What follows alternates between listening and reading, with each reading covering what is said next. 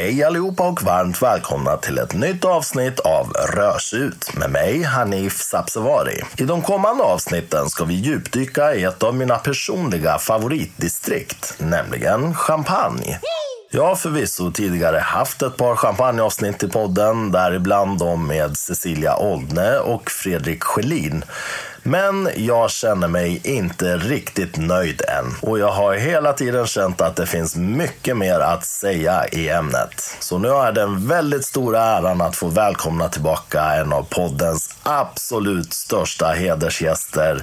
Nämligen Master of Wine-studenten och sommelieren Lars Trogen.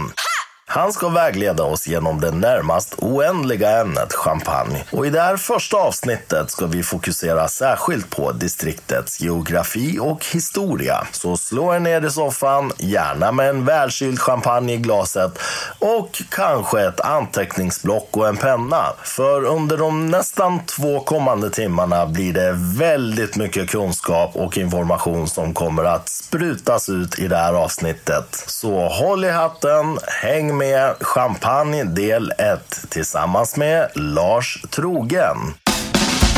Lars, varmt välkommen tillbaka till Rörs ut. Tack, kul att vara här. Det var länge sedan. Det var alldeles för länge sedan och jag har verkligen längtat så efter det här, för det var så otroligt kul att spela in våra två Bordeaux-avsnitt tillsammans med dig. Och ja, jag kan säga att vinprovning har inte varit samma sak efter de två avsnitten. Ja, jag säger eh, tack och förlåt.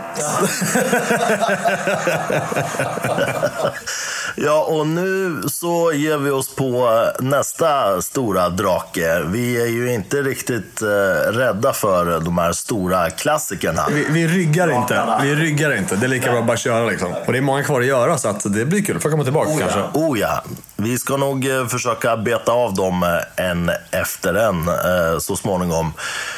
Um, jag ska börja med att säga att om det börjar durra och surra här i bakgrunden så är det för att någon vaktmästare har fått för sig att börja borra här i väggarna eh, bredvid oss precis just idag och eh, just nu. Så vi ber om ursäkt för det då. The show must go on. Exakt, exakt så. Um, jag tänkte börja med att fråga dig hur det har gått för dig med din utbildning och vad har hänt sen senast när du var här? Det finns egentligen två sätt att svara på det. Det ena är att säga åh nej och det andra är att säga samma lika. Um, så att det, det korta svaret är det är samma lika, jag är på samma nivå. Steg två i uh, Master Wine-utbildningen, uh, vilket innebär att jag behöver fortfarande klara blindprovningen. Så att jag fick tillbaka resultaten i september efter det här årets försök. Det såg bättre ut, men bättre betyder inte bra. Jag förstår. Det är det som är jäkla med, med det här att, att du måste klara alla tre dagar för att ta dig igenom. Så att uh, dag ett, check. Mm. Superfint tick, bra betyg. Dag två, svårt. Dag tre är väldigt, väldigt nära. Okay. Så att det som har hänt, summan är, det är görbart. Men jag behöver äh, återgruppera, fokusera, tänka till, bli tajtare mm. helt enkelt. Okay. För det som händer, som jag vet med mig själv att jag gör, och alla som har lyssnat på oss pratar förut vet att det, det kommer många ord. Mm. Äh, problemet med mig är att det kommer många ord på pappret också. Ah. Så att jag gör på pappret som jag gör när jag pratar. Vilket gör att det tar för lång tid. Så att eh, jag ska försöka sluta och ha någon slags, vad ska man säga, Shakespeare-ambition. Mm. Och bara skriva det som behöver skrivas. Yeah. Så att bara så här, snap it up lite grann. Ja. Ja. Eh, men idén om att, att, att jag kan vinerna, vad som kommer framför mig, det kändes bra. Tre veckor efteråt så får vi veta vilka viner det var vi provade. Mm. Och där så hade jag bra track record på vad jag visste och inte visste, kvalitetsnivåer et cetera. Så att eh, det är inte att jag inte förstår vinerna, det är bara att det måste bli tajtare snackat. Och det är ju inte min styrka, men det är där vi jobbar. Ja, jag förstår. Och vad är tidsperspektivet nu? Mellan, om det är, ska vi tänka nu, fjärde och sjätte juni nästa år. Mm. Så sitter jag igen. Ja. Sista försöket. Boom, boom. Men det var det liksom, det var det.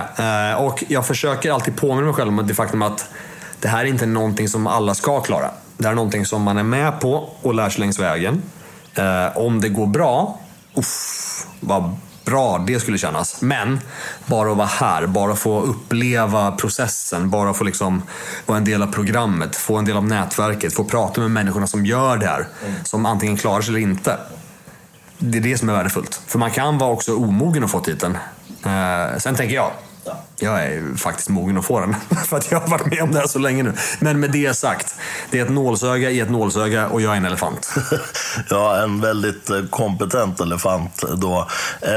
Men ja, det är ju bara att hoppas på det bästa. För rent procentuellt är ju det här i princip en omöjlighet, kan man säga. Ja, det är promillenivå liksom. Men det som känns lite skönt i, vad ska man säga då, misslyckandet är att människor som jag började processen med, eh, samma år, samma kull, samma liksom erfarenhet, samma, vill jag gärna tänka, kompetens.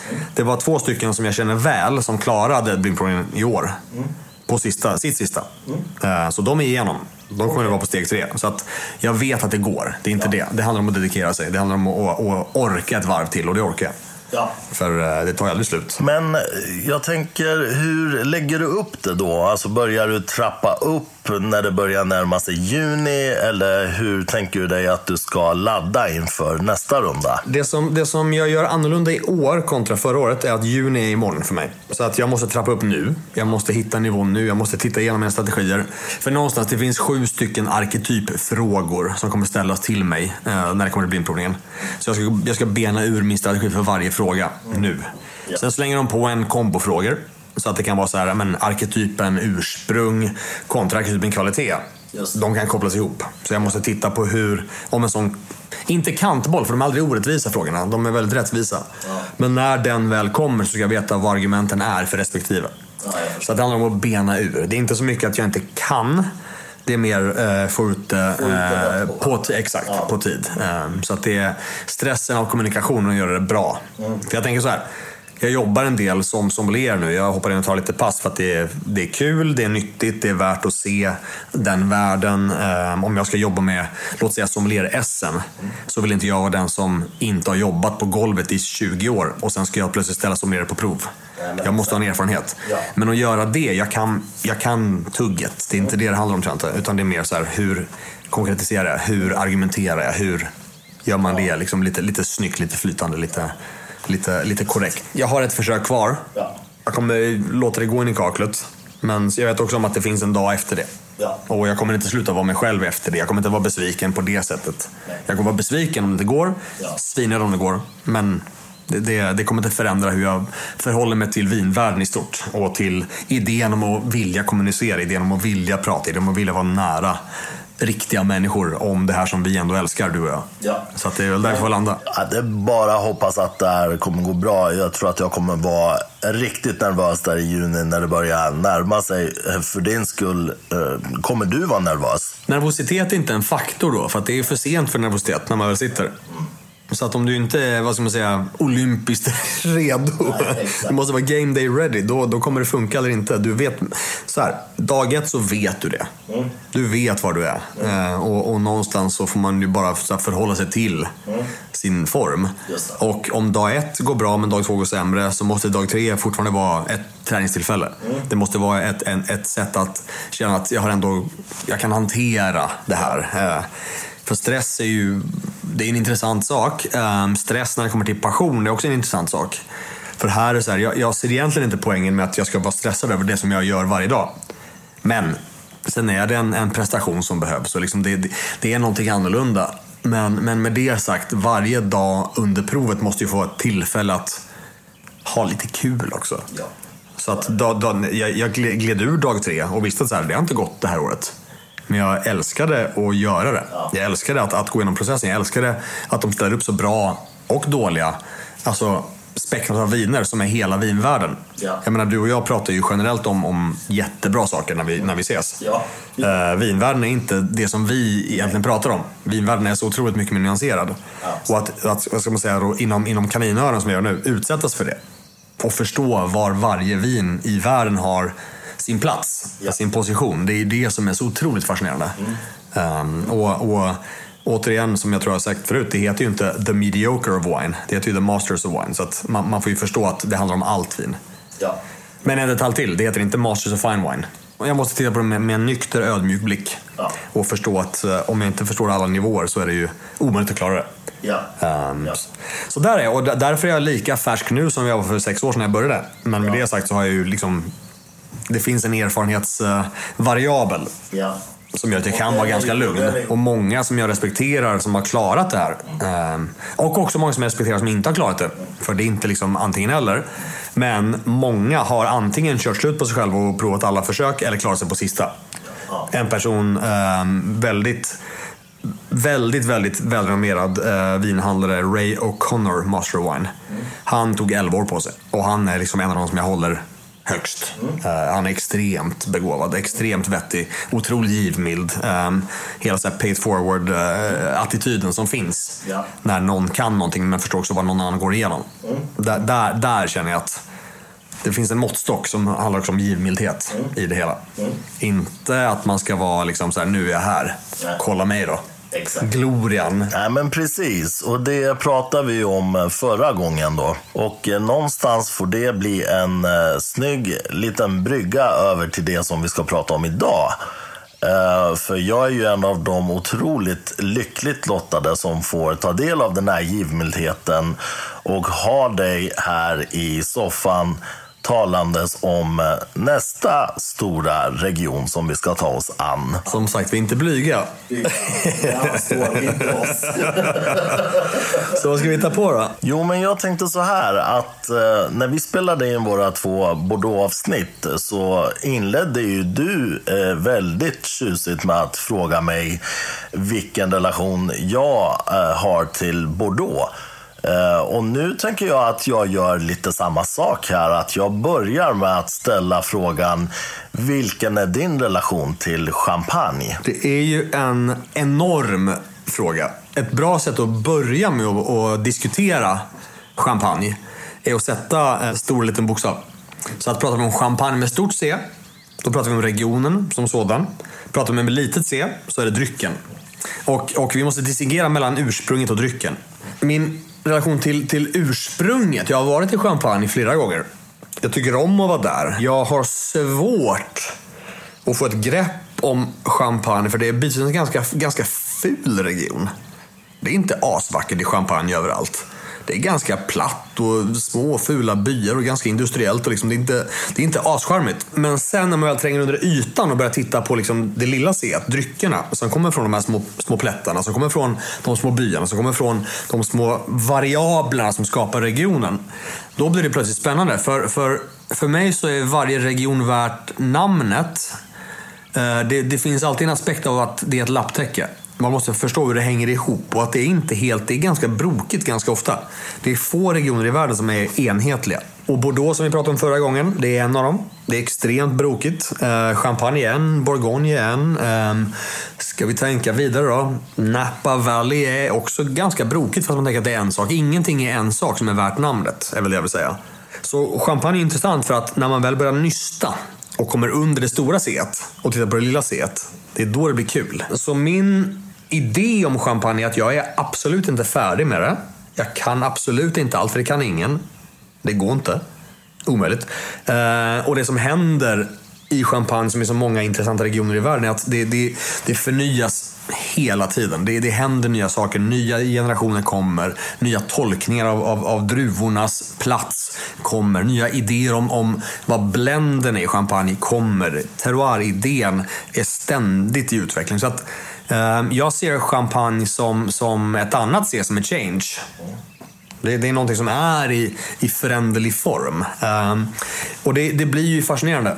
Um, vad jag tycker att champagne inte är för mig, eller snarare så här, jag vet vad det är för många. Men vad jag inte vill att det ska vara är att det ska inte vara en dryck som sådan som har ett syfte. Uh, som vi tar avstånd till det, champagne som dryck, lilla set. Uh, det är idén om att det är festligt. Det är aperitifigt. Det är någonting som man tar fram vid speciella tillfällen. Som man absolut inte jobbar till mat. Utan man jobbar till idén om att nu ska vi ta något dyrt som alla vet är dyrt. För vi ska fira. Nu, nu, nu är det speciellt. Sen går vi vidare på, och nu är det igen, kaninöron. Sen tar vi vanligt vin. Riktigt vin. Men först börjar med lite bubbel för det är kul. Um, det här är inte för att säga att champagne inte är kul. Champagne är svinkul. Men det är så mycket, mycket mer. Um, så, så min grundinställning till champagne har varit senaste, ja, men åtminstone tio åren är att låta champagne bara för guds skull få vara ett vanligt vin. Um, så där, där, där någonstans börjar jag med, med min uh, kontemporära idé om vad champagne faktiskt är för någonting, både regionsmässigt men också dryckesmässigt. Redan där har vi ju en bok. Alltså nu kan vi stänga av och gå hem. Ja. Du då, berätta. Nej, men jag måste hålla med dig om att det är ju inte den tjusigaste platsen man har skådat i sitt liv. Eh, definitivt inte. Kan vara ganska rough sådär. Eh, sen eh, tror jag att jag också måste fortsätta på den tanken du var inne på. Att det är ju så mycket, och för min del är det så mycket så att det blir helt, det blir helt omöjligt att greppa på något vis. Men det som är lite svårt att eh, överblicka och få grepp om när det gäller själva distriktet och allting som händer med alla producenter och alla gårdar, eh, tycker jag blir nästan tvärtom när det gäller att lokalisera själva drycken, om man nu tänker sig att man jämför med andra bubbel. Eh, för jag tycker det är ganska enkelt ändå att lokalisera en champagne i en blindprovning. Och det beror ju helt enkelt på att de har den jordmånen som de har, och den här kalkiga, kritiga jordmånen gör att champagne smakar på ett visst sätt, doftar på ett visst sätt och är relativt enkelt att känna igen då om man jämför med andra bubbel. Och om Bordeaux är så att säga vinets, eller framförallt då det röda vinets hem för mig, och, och känns väldigt tryggt, så har champagne kommit att bli samma sak när det gäller bubbel. Det är trygghet, jag vet vad jag får och jag älskar, oftast i alla fall, det jag får. Och nu tänker jag väl kanske vara lite snofsig här och säga att jag tycker nog inte att något annat bubbel i världen riktigt är i närheten av champagne när det gäller komplexitet, när det gäller att vara så här distinkt i stilen. Och det handlar inte om priset, det handlar inte om att jag anser att dyrare är bättre. Idag kan man ju få väldigt bra champagner för runt fyrahundra kronor. Men det handlar om att jag tycker att det är komplexare. Det är överlag bättre, det är på en annan nivå än alla andra bubbel. Även om med det sagt så tycker jag också att man ska ta allt för vad det är, och jag är väldigt trött på att man jämför också alla andra bubbel med champagne hela tiden. Men det kommer vi att komma in på. Och sen en, ytterligare en sak som jag skulle vilja säga redan nu här, det är ju att champagne är ju så oerhört präglat av hur det framställs, alltså själva metoden och framställningstekniken. Jag upplever att det finns regioner som kanske inte riktigt är på det sättet, och det är nästan omöjligt att prata om champagne utan att prata om metoden och utan att prata om all framställningsteknik som omger den här drycken. Absolut, nej men det är ju processdrivet på sätt och vis. Ja.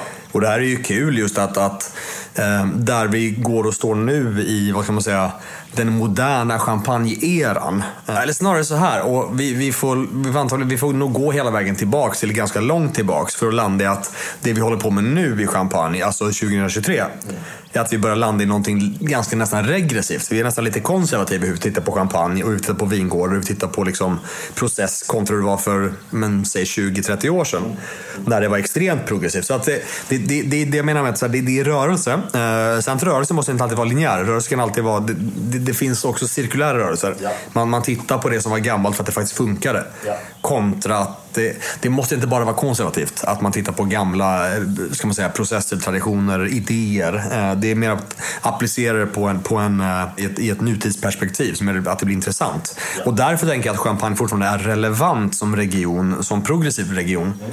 Eh, just för att idén är att, att, att lära sig för att kunna komma framåt. Um, anpassa sig till ja, saker som klimatförändringar exempelvis. Det kommer vi också att prata om säkerligen. Vi lägger mycket, vi lägger mycket det är många cliffhangers. Mycket, mycket cliffhangers framåt, absolut. uh, nej, men, nej men det, det, det är ju en, en, en vital region. Uh, ja. Det är inte bara mossigt. På samma sätt som att vi kommer fram till att Bordeaux är inte bara mossigt. Det händer grejer. Ja. Uh, och Champagne är exakt en sån region där det händer grejer. Men om man är så klassisk, om man är så traditionell, så måste man också ta tillvara på arvet. Man måste förstå att, att det här är någonting som... Det finns en förväntan när det står champagne på en flaska. Oh ja. Vilket producenten i regionen behöver ta på allvar. Mm. För om vi som konsumenter, du och jag, går på hyllan och liksom så här tar en flaska så champagne, så smakar det något annat. Mm. Vi, vi kommer inte köpa det. Utan, utan vi vill ha idén om, mm. om champagne. Sen att det för oss kanske är mer multifacetterat än för andra konsumenter. Mm. Så kan det vara. Absolut. Men, men vi vill ändå förstå att det här är en av hundra representationer av champagne, men det är ändå champagne. Som du säger, det finns en ja. distinkthet i det. Ja, absolut. Och eh, eh, jag skulle vilja säga att för min del i alla fall, jag köper inte att champagne är dåligt. Eller i alla fall att det är hur dåligt som helst. Eh, nu ska jag själv göra det jag sa att man inte ska göra, nämligen att jämföra med andra bubbel. Men eh, det är bara för att åskådliggöra vad jag menar. Och det jag menar är att en Prosecco till exempel, där har inte jag samma krav. Jag har inte samma kvalitetskrav, jag har inte samma krav på komplexitet.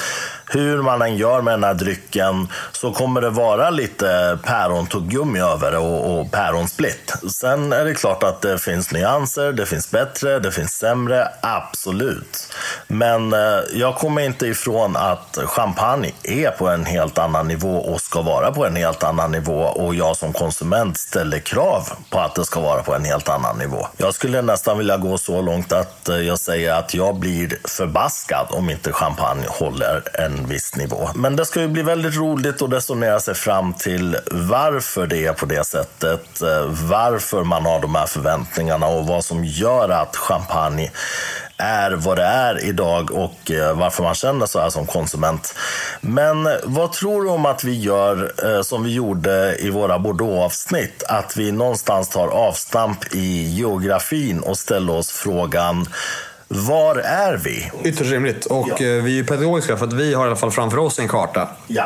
på regionen, bara för att titta på den och se alla de här prickarna betyder någonting. Det är många prickar på den här kartan. Ja. Men var vi är rent generellt, vi är en timme öster om Paris ungefär. Mm. Så att vi är ganska långt norrut. Eller snarare väldigt långt norrut. Mm. För att vara i, i vinvärlden i Europa så är vi i princip så långt norrut som det ens har kunnat gå mogna druvor överhuvudtaget. Så att vi är ju i ett marginellt klimat. Ett klimat som, som, som i alla fall har varit marginellt länge. Nu har vi ju en, en klimatutveckling som säger att det är inte lika svårt att få saker att mogna. Det blir varmare, absolut. Det, det är en sanning, men det är inte så att det blir bättre att jobba i champagne för att det är ett faktum. Det finns andra problem som kommer med det, det kommer vi in på. Men vi är långt norrut i Frankrike i alla fall. Det, det, det är en viktig poäng att göra. Och idén om att vara så pass långt norrut är ju att det är inte alla druvsorter som klarar sig. Att få någon slags mognad i frukten, att kunna vara arbetsbara som, som, som druvor till, till vinproduktion. Ehm, processen av att vi jobbar med just champagne ehm, som stil, mousserande, andra jäsning, druvbländer, allt möjligt. Det har sin poäng i att det är marginellt. Ehm, så, så att det, det är en ganska svårjobbad region, historiskt och kontemporärt, ehm, även om Ska man säga, anledningen har blivit, det är lite annorlunda nu än det var för fyra, fem, sex, sju, åttahundra år sedan, när man höll på med, med att jobba de här druvsorterna i samma region. Men, men det är fortfarande en, en, en, en region som, som kräver, ska man säga, en förståelse för klimat, druvor, jordmån et cetera. Det är inte lätt jobbat. Um, har aldrig varit. Nej. Det är väl där vi kan börja med någonstans eh, ett sätter idén om att champagne, ja, det är komplext och, och klurigt och jobbigt, och två, det ska kosta en liten peng. Det är ingen som tycker att så här, ah, kul det är att vara bonde i champagne. Underbart, här nu, sötebrödsdagar bara. Nej, nej, så, så funkar det inte. Um, det är så mycket jobb som blir värt i slutändan. Det var, det var en tung process att komma dit. Och det är, det är tungt att vara där, kan man säga. Um, och inte helt självklart. Det är inte liksom de böljande provansalska kullarna. Det är något helt annat. Um, oh ja. oh. Så nu när vi har målat upp champagne som det värsta stället på jorden, hur gör vi sen då? hur, hur tar vi det vidare? Nej, men jag tänker mig väl att vi kan börja med att prata också om vad champagne betyder, för det betyder någonting i stil med öppet landskap.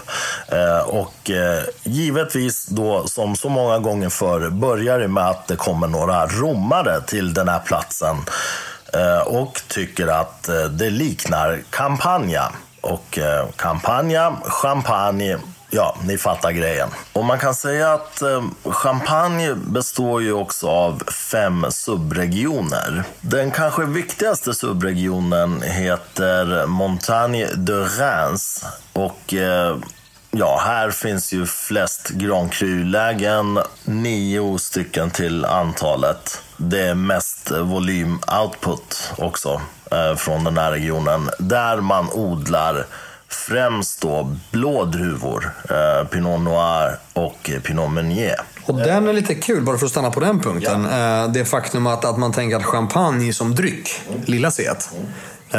Eh, generellt tänker vi att så här, det finns eh, vit champagne, så finns det eventuellt lite rosa.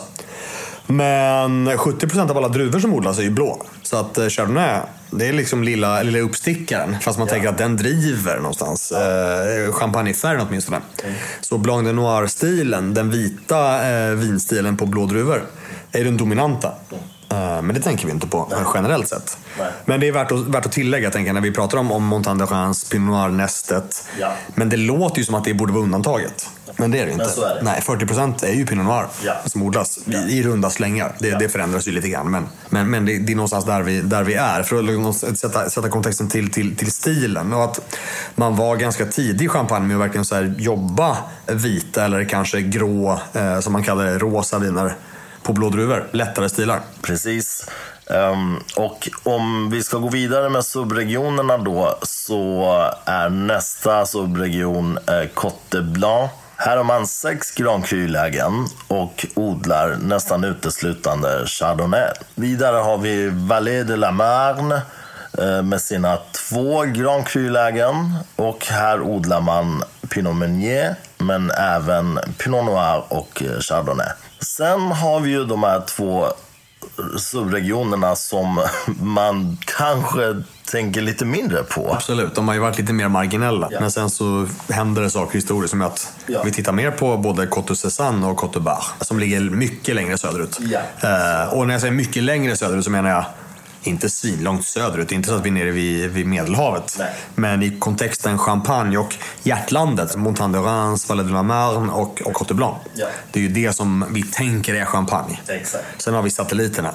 På samma sätt som i Bordeaux så har vi ja. satelliterna, som kanske får en större relevans just för att vi letar efter nya uttryck. Vi letar efter prisvärdighet. Vi letar efter eh, intressanta odlare. Vi letar efter Vad, vad, är det, vad finns det mer då? Exakt. För nu är vi färdiga med det här. Ja. Eh, av olika anledningar. Ett, vi kanske är trötta på det för att det är samma lika som händer. Vi kanske inte har råd med det. Vi, det finns många anledningar. Eller så är vi kicksökare. Och jag väljer att tänka att jag är nog delar, lika delar av alla tre. För jag har inte råd med det här. Man sitter där och säger så här, men drick champagne på en tisdag till, till, till ärtor och pannkakor. Som jag tydligen gör på tisdagar, inte torsdagar. Men okej. Okay. Det kan man göra, absolut. Det gör jag inte. Så att jag kan inte sitta och säga så här till alla, drick champagne oftare. För att det kan man inte.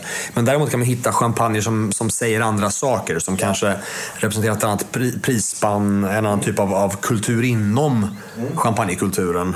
Och där har vi ju Côte des Sézanne och Côte des Bar.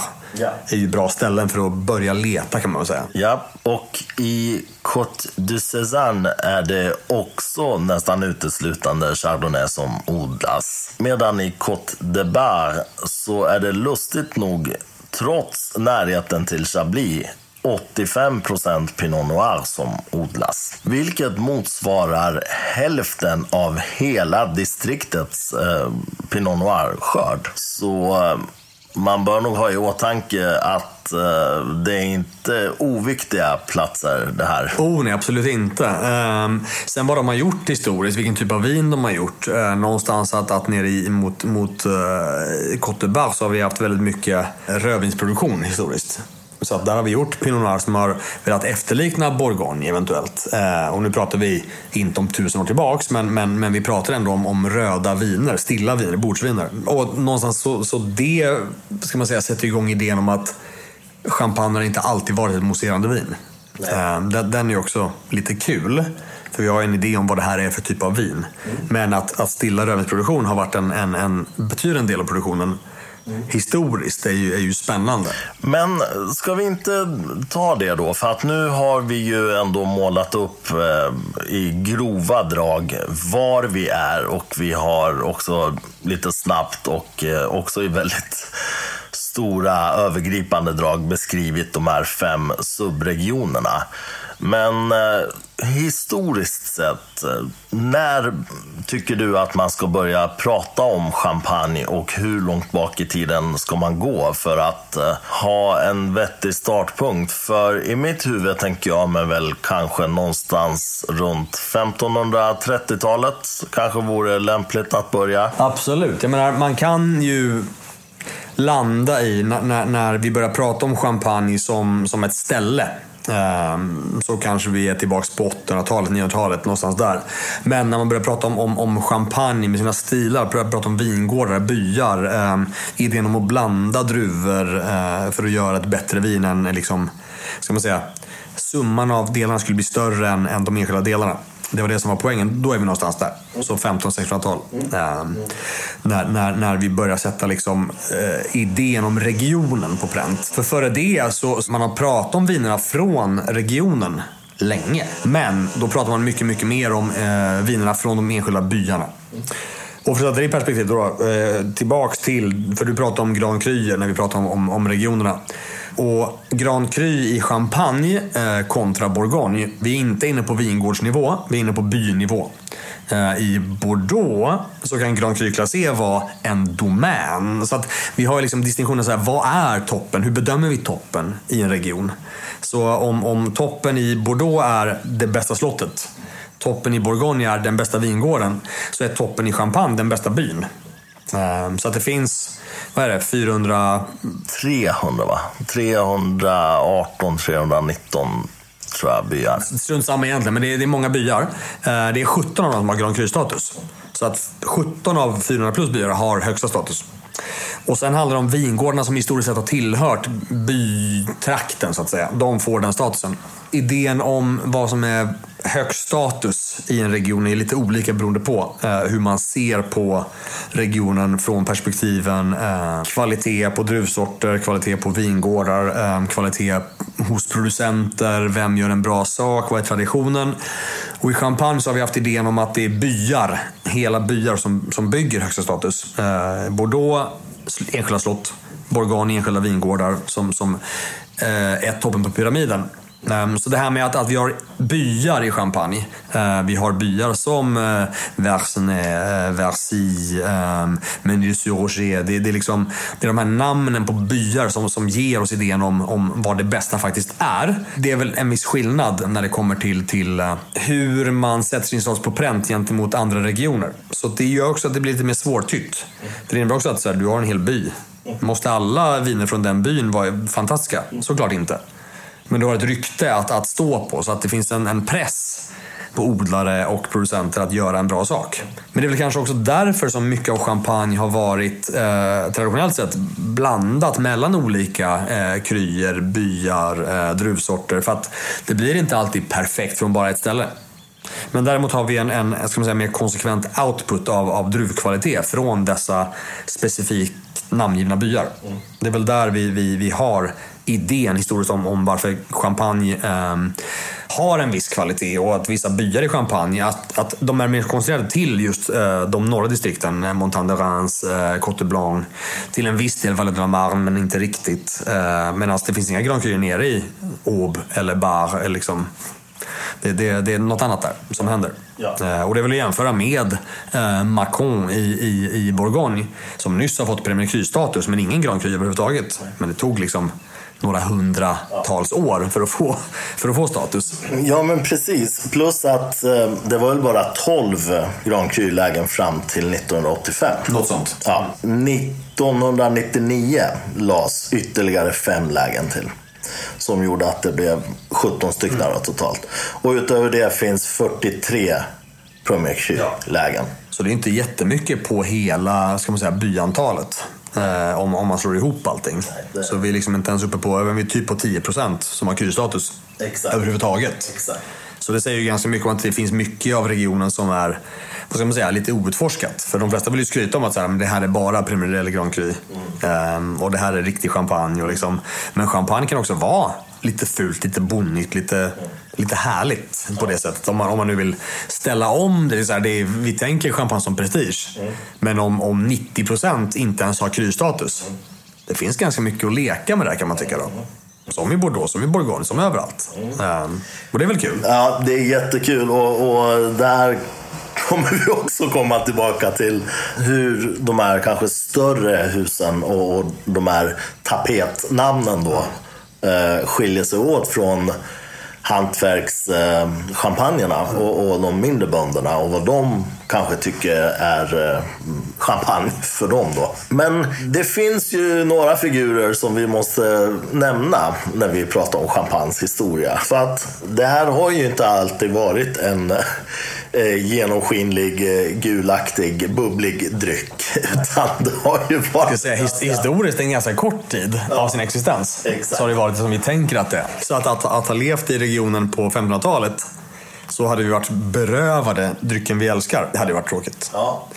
Och, och det roliga är ju också att det finns ju en missuppfattning om att eh, den här eh, munken då, eh, Dompa som jag kallar honom, Dom Pérignon, är, är personen som på något vis är fader till den här drycken, vilket ju inte heller stämmer. Så vitt jag förstår då så de, de första beläggen man hittar var inte ens här, utan de var ju i Languedoc i ett kloster i Limoux. Mm. Det finns ju många missuppfattningar om det här. Extremt många. Men den ännu roligare missuppfattningen, om man nu tänker sig att det skulle vara Dom Pérignon som är champagnefader, är ju att han vill ju absolut inte ha bubblor. Ena det, var, det, var... det var en defekt för honom. Hans, hans livsuppdrag, utöver att han var duktig på att, att förstå eh, vingårdars betydelse. Han förstod eh, druvblandningen, han förstod idén om kalla källor, han förstod idén om liksom processen väldigt tidigt. Eh, han avskydde ju bubblor. Eh, det var hans, hans, hans bane. Eh, så han jobbade emot det ganska mycket. Han förstod inte var de kom ifrån, för Man, man får sätta det i perspektiv. Det här, nu, nu snackar vi sextonhundratal. Han, han blev ansvarig för vinodling och vinmakning i klostret i Autvillers sextonhundra någonting någonting. Han dog sjuttonhundrafemton, men, men någonstans på liksom slutet av sextonhundratalet ish. Ja. Jag, kommer, jag, kommer, jag kommer behandla historiska årtal med lite ja. eh, vårdslöshet. Men, det, det men, men, men, men vi, är, vi är fem år bort i alla fall, ungefär. Ja. Men som du säger, han var den som, som kom på inom stationstecken där med, med bubbelvin, och det var toppen. Och det finns ju ett berömt citat som, som tillskrivs honom, där han ska ha sagt, oh, jag dricker stjärnor. Ja, just det. För att bubblorna var så otroligt roligt upphetsande och liksom det var så här, något helt nytt. Men problemet med, med, med hans stjärnor var att han skulle sällan få dricka dem, för de skulle sällan klara sig genom processen att lagras i flaska. Det var på fat de höll på, det var inte flaskor. Man drack inte stjärnor, man fick dem i nyllet. Exakt.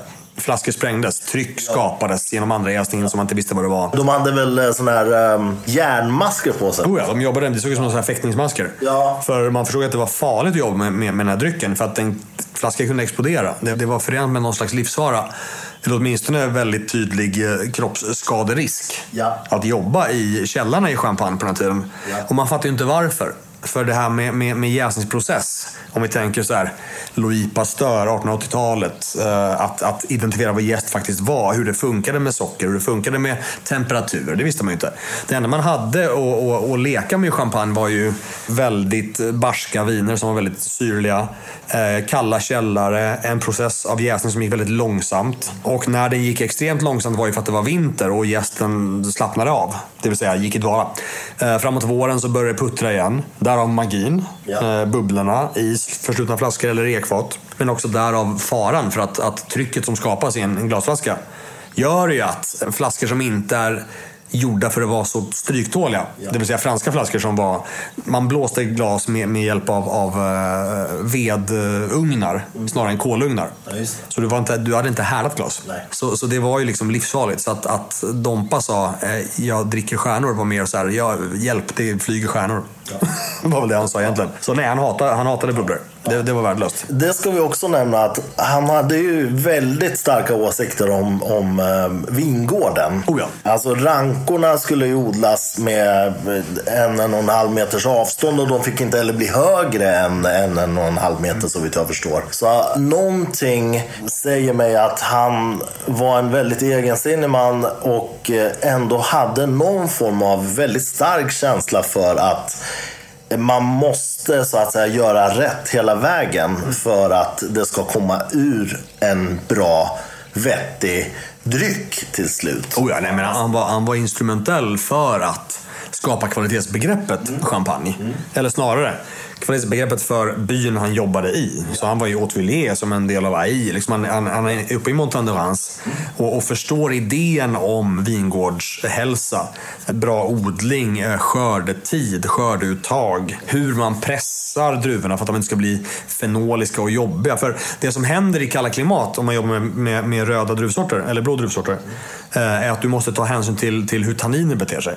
Så att hög syra får du per automatik. Absolut, så att bra vingårdslägen för att, att någonstans få mer fruktmognad, nyckel. Men att pressa mjukt för att undvika gröna strama tanniner.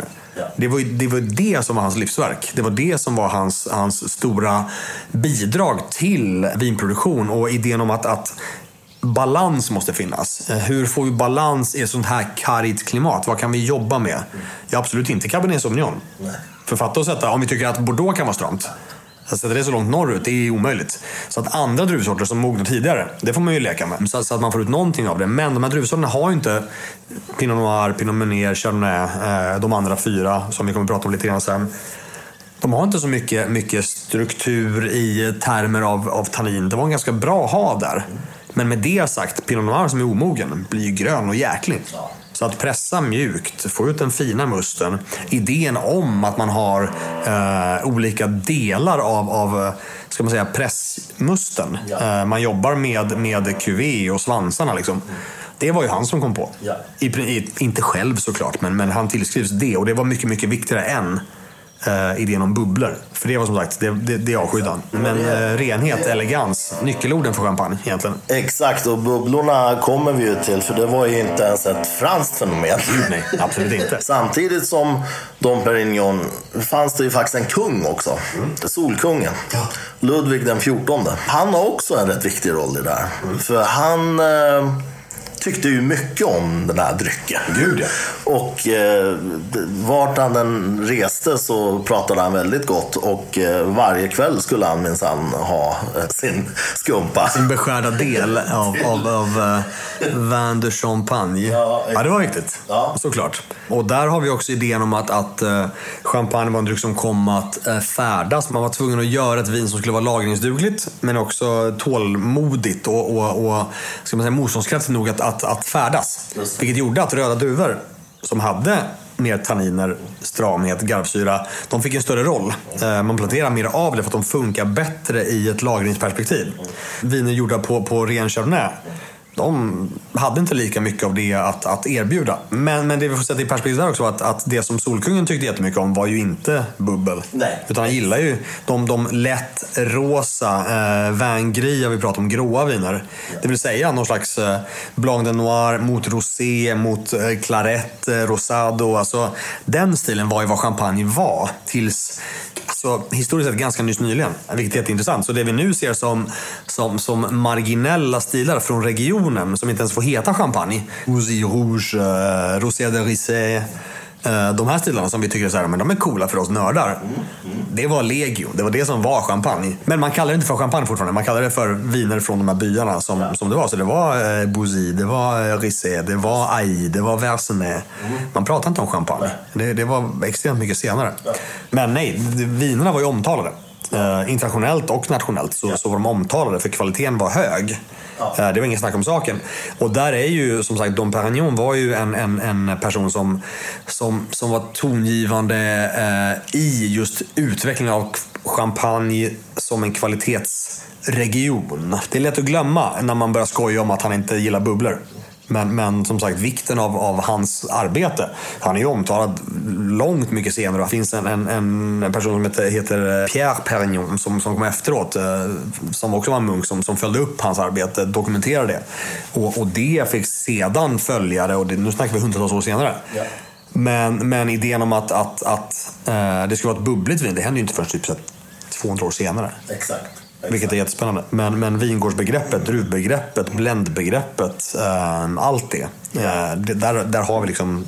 Det, det som, som, som han gjorde, det är det vi står på idag, ja. kan man säga. Och vad händer då då? Nu har vi Dom Pérignon eh, som framställer de här vinerna, och så har vi Solkungen som åker land och rike runt och även utomlands och eh, på bästa sätt eh, gör reklam för den här drycken för att han älskar den så mycket. Mm. Och, och redan där kan man ju också faktiskt dra en linje framåt tills idag, tycker jag, nämligen att champagne är ju ett ex extremt starkt varumärke man har slagit vakt om. Ja, det finns ju ingen region som är duktigare på att slå vakt om sitt varumärke som champagne. Exakt. Det är Exakt. ingen annan. Det ska vara, det ska vara Budweiser då, kanske. Det finns en ännu roligare eh, parallell till öl, och det är ju Miller High Life, eh, ölmärket. Mm. De hette ju, eller de hade som tagline ett tag, The Champagne of Beers. Aj, aj. Det får inte heta längre.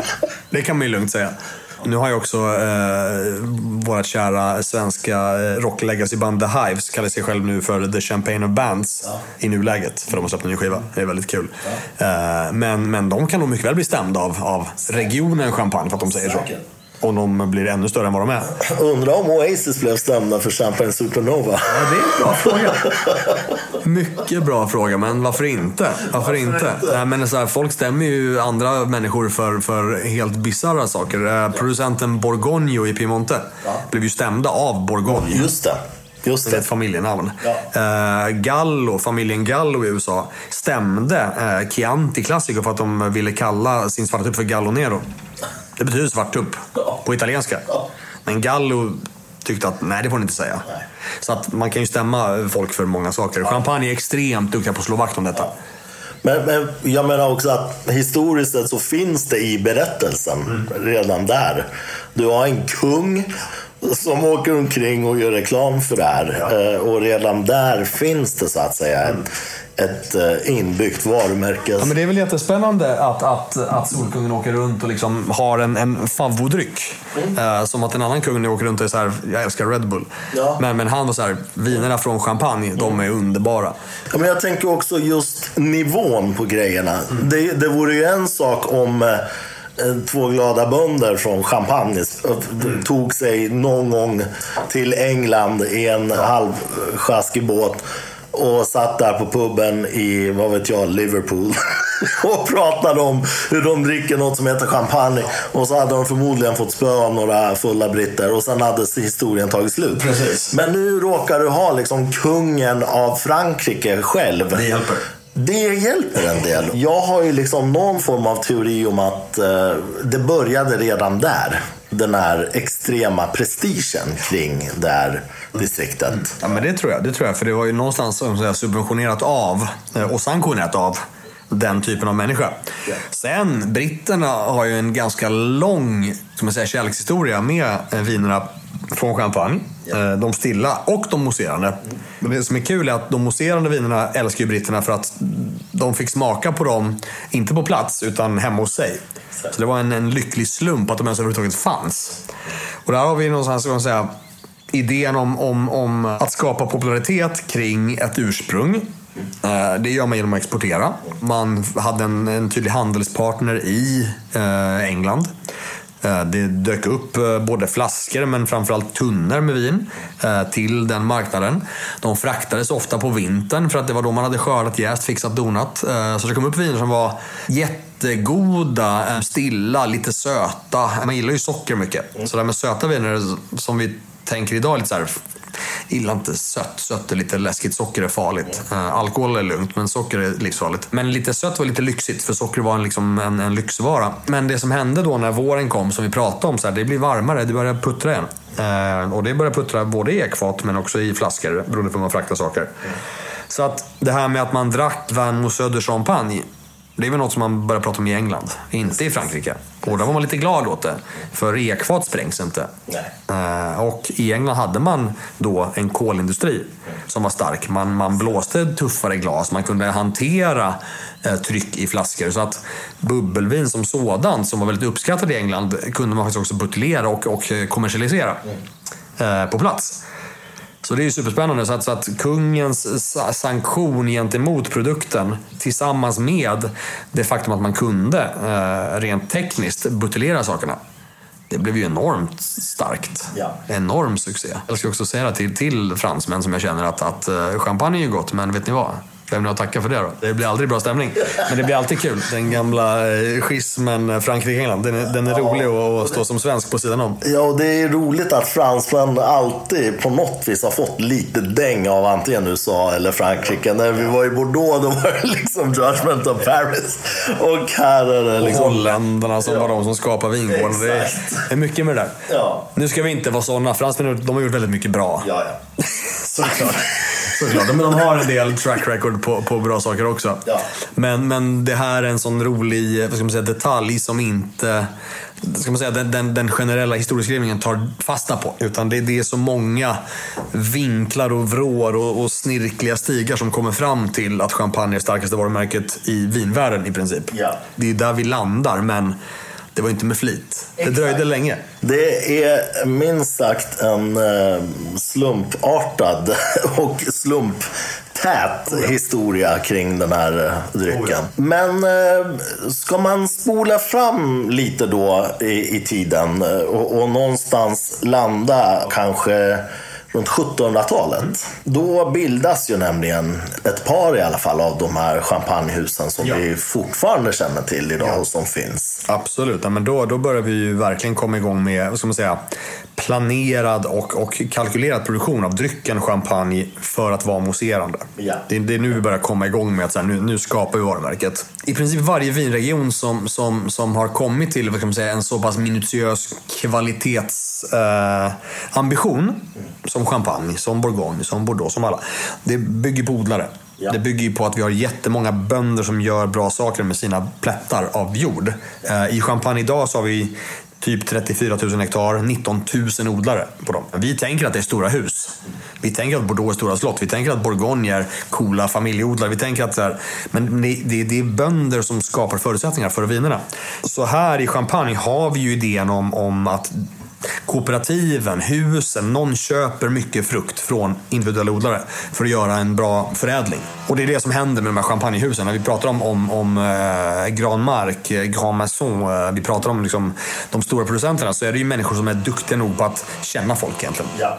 Ja. Det är nätverkare som ja. har bra kontakter. Ja. Och eh, Ruinart, som är först ja. av de stora husen, har ju jättebra nätverk ja. på sjuttonhundratalet. Ja. Så att de köper grym frukt från eh, byar som nu inte klassade på samma sätt som idag, men, men som ändå har ett rykte om sig att, att vara bra. De köper frukt därifrån och gör bra vin. Ja. Enligt en, ett recept som då blir bubbligt. Exakt. Och det är där vi är. Precis, och som du nämner då, Ruinart grundades sjuttonhundratjugonio då. Och det är väl världens första registrerade champagnehus då. Och sen har du några år senare, sjuttonhundrafyrtiotre, så grundar Claude Moët det som vi idag då känner till som Moët eh, Chandon. Mm. Skapligt starkt varumärke. Skapligt starkt. Det är ju hus som går långt tillbaka i tiden. Det kan man säga. Det kan man ju lugnt säga. Ja, och eh, nu kommer en till liten liksom, alfahane in i bilden som kommer ha väldigt stor betydelse för den här drycken, nämligen Napoleon. Ja. För han hade ju faktiskt extremt viktig funktion för att det här skulle spridas. För precis som Ludvig den fjortonde innan så blir det ju en otrolig kampanj, ett kampanjande från Napoleons sida som fullständigt älskar den här drycken. Ja. Och som har kläckt ur sig också ett och annat känt citat. Ja, det får man ju säga. Ja. Det får man ju säga. Man ska inte förakta eh, vikten av en bra... ambassadör. Ja, exakt, exakt. Så nej, så, så, så Napoleon, vilken, jag vet inte minst vilken Napoleon det här var, men det var ju inte Napoleon, det var Napoleon första kanske inte. Här ska man minnas en sak. Det var, det var före skivat bröd. Du ser, ja. vi, vi drack champagne innan vi åt bröd. Eller skivat bröd i alla fall. Hur åt man brödet innan? Man körde in i limpa, ja, så här, kebabrulle deluxe. Ja, precis, med två händer. Ja. Runt sjutton åttioåtta, mm. alltså strax före den franska revolutionen, så såldes det totalt en miljon flaskor champagne. Mot slutet av Napoleons tid vid makten hade den här försäljningen nästan tredubblats. Ja. Så då får man ju en bra uppfattning om vad, vad han gjorde för ja, men gud, ja. drycken. Absolut, absolut. Och jag menar, någonstans så, så, så ser vi där också grunden till att, att odlingarna utökades väldigt eh, starkt. Eh, alla ville vara med på kartan. Gränserna till vad som är champagne, att man börjar prata om champagne överhuvudtaget. Ja. Där har vi det. Ja. För innan det pratade man om byar, man pratade om kommuner, man pratade om liksom specifika odlare, man pratade inte alls om, om hela regionen, även om den var cementerad. Ja. Men här börjar man prata om champagne som ett koncept. Ja. Så det är väl det stora bidraget till utveckling historiskt, och att vi pratar om champagne som ett varumärke. Där har vi liksom nyckeln till champagne trademark. Exakt. Eh, som vi tittar på idag. För nu har det snarare blivit så att vi tittar på champagne som en helhet, sen måste vi bryta ner det. Ja. Men då byggde man snarare upp det och ihop det till en helhet. I, i modern era tjugohundratjugotre så jobbar vi lite baklänges, så vi måste bryta ner på så här, vad är champagne egentligen? Det är o Côte des Bar och Montagne de Reims och sådär. Då var det givet. Ja. Och då kunde man byar, man förstod exakt vad det var. Mm. Eh, och sen skapade man en större sak av det för att alla ville vara med. För hur ska vi paketera det? Det är ändå ganska mycket som händer som är olika. Eh, det är skillnad från, från A I till Verzenay. Det händer olika saker på de här sluttningarna, om de är söder eller norr.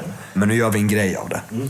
Så där, det, det var ju tongivande. Och precis som du säger, att, att, att skapa en catch-all-fras för att kunna exportera, det är ju nyttigt. Och har man en ambassadör som råkar heta Napoleon, ja. så hjälper det. Ja. Nej, men återigen, det, det går inte att förringa att champagne har haft högsta nivån av ambassadörer som har tagit med sig den här drycken och, och gjort reklam för den, oh ja. egentligen. Ja, in i modern tid. Alltså, vi får inte glömma någon som Sir Winston Churchill, som Exakt. råkar ha en champagne uppkallad efter sig. Ja. Det hjälper. Absolut. Så att, alltså att, att prestigenivån, att vi inte ser det som en, som en bonnadryck direkt. Ja. Även om vi tittar på kartorna så här, många byar, mycket som inte är krysstatus, många bönder. Nej, det är champagne. Så det måste vara lite snofsigt, lite liksom... Ja. Ja, det är historiskt inte sant, det är faktiskt praktiskt inte sant. Nej. Men det är klart det blir så när man har den typen av... Av, av, av människor som, som är galjonsfigurer för det. Exakt. Och eh, i den här historiska linjen som vi försöker måla upp här, så är vi nu framme eh, runt artonhundratalet. Och eh, här sker ju en hel del, liksom, om man tänker vetenskapligt. Mm. För nu eh, sker ju någonting som har med gästen att göra, med det man kallar för remuage, och även grimman som håller fast korken. Inte bara tråden längre, utan Exakt. den faktiska grimman. Exakt. Så att här har vi då Louis Pasteur som faktiskt kom på hur gästen fungerar, och, och det här ledde ju till att man äntligen då kunde göra den här andra jäsningen i flaskan utan att de exploderade. Det, det fanns plötsligt en, en, en formel för socker mot jäst, mot bubblor, mot tryck. Eh, att koppla bartryck gentemot eh, jästtäthet och sådana saker. Det hade man inte ens haft koll på. Eh, sen var det här mycket trial and error, såklart. Det var ju många flaskor som sprängdes fortfarande fast man visste det. Det här kommer hända, men hur mycket då? Ja, vi, vi testar lite. Och sen hur pass handlingskraftig jästen var, det visste man ju inte heller. För det hade att göra med vingården, det hade att göra med, med liksom processen, när skördar man... Ska man gå tillbaks lite längre för att komma hit igen? Det här med, med, med skördetid, inte bara på året men på, på dygnet. Det här var ju Dompa på också. Han var ju den som förstod det här med att skörda kallt. Ja. För då kommer du inte få skador av... av, av ja, men också att, att det börjar oxidera. Det, det, det, ja. Saker reagerar. Du visste, du, du visste inte varför, men att det hände visste man. Så gäst var det som man, man, man visste att det hände men inte varför. Men nu börjar man förstå, som sagt, att koppla ihop det vetenskapliga, det precisa. Och, och här kommer ju, ja, men som du är inne på, eh, precisionsbegreppet champagne. Bör, börjar dyka upp.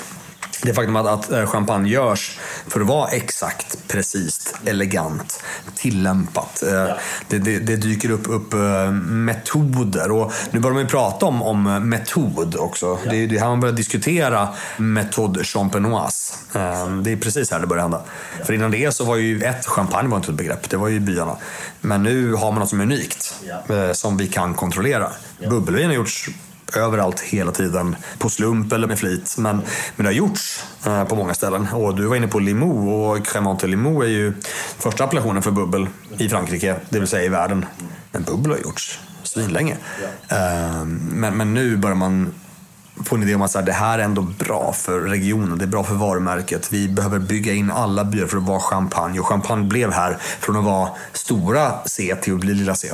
Det gick från att vara en region till att vara en dryck. Så här har vi skiftet, mm. vilket är väldigt spännande. På gott och ont kan man säga också. Absolut, men här får ju så att säga, allt som har varit lite kaotiskt börjar få en struktur, ja, här.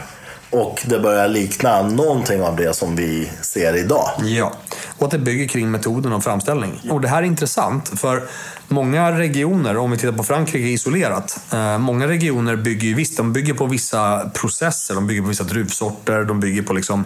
Men, men det här är väl egentligen första gången som vi ser så tydligt, eh, med undantag för kanske portvin. Dorodalen var tidigare än så här med att, att, att bli en sak för den typ av vin. Men att se en specifik vinstil bli en region, det är någonting unikt med det. Ja. Att, vi, att vi slår vakt på processen och på stilen, för det är vad vår region kan göra. Det är vad vi gör bäst. Mm. Lite som Västerbottenost liksom, ja, fast väldigt mycket före det.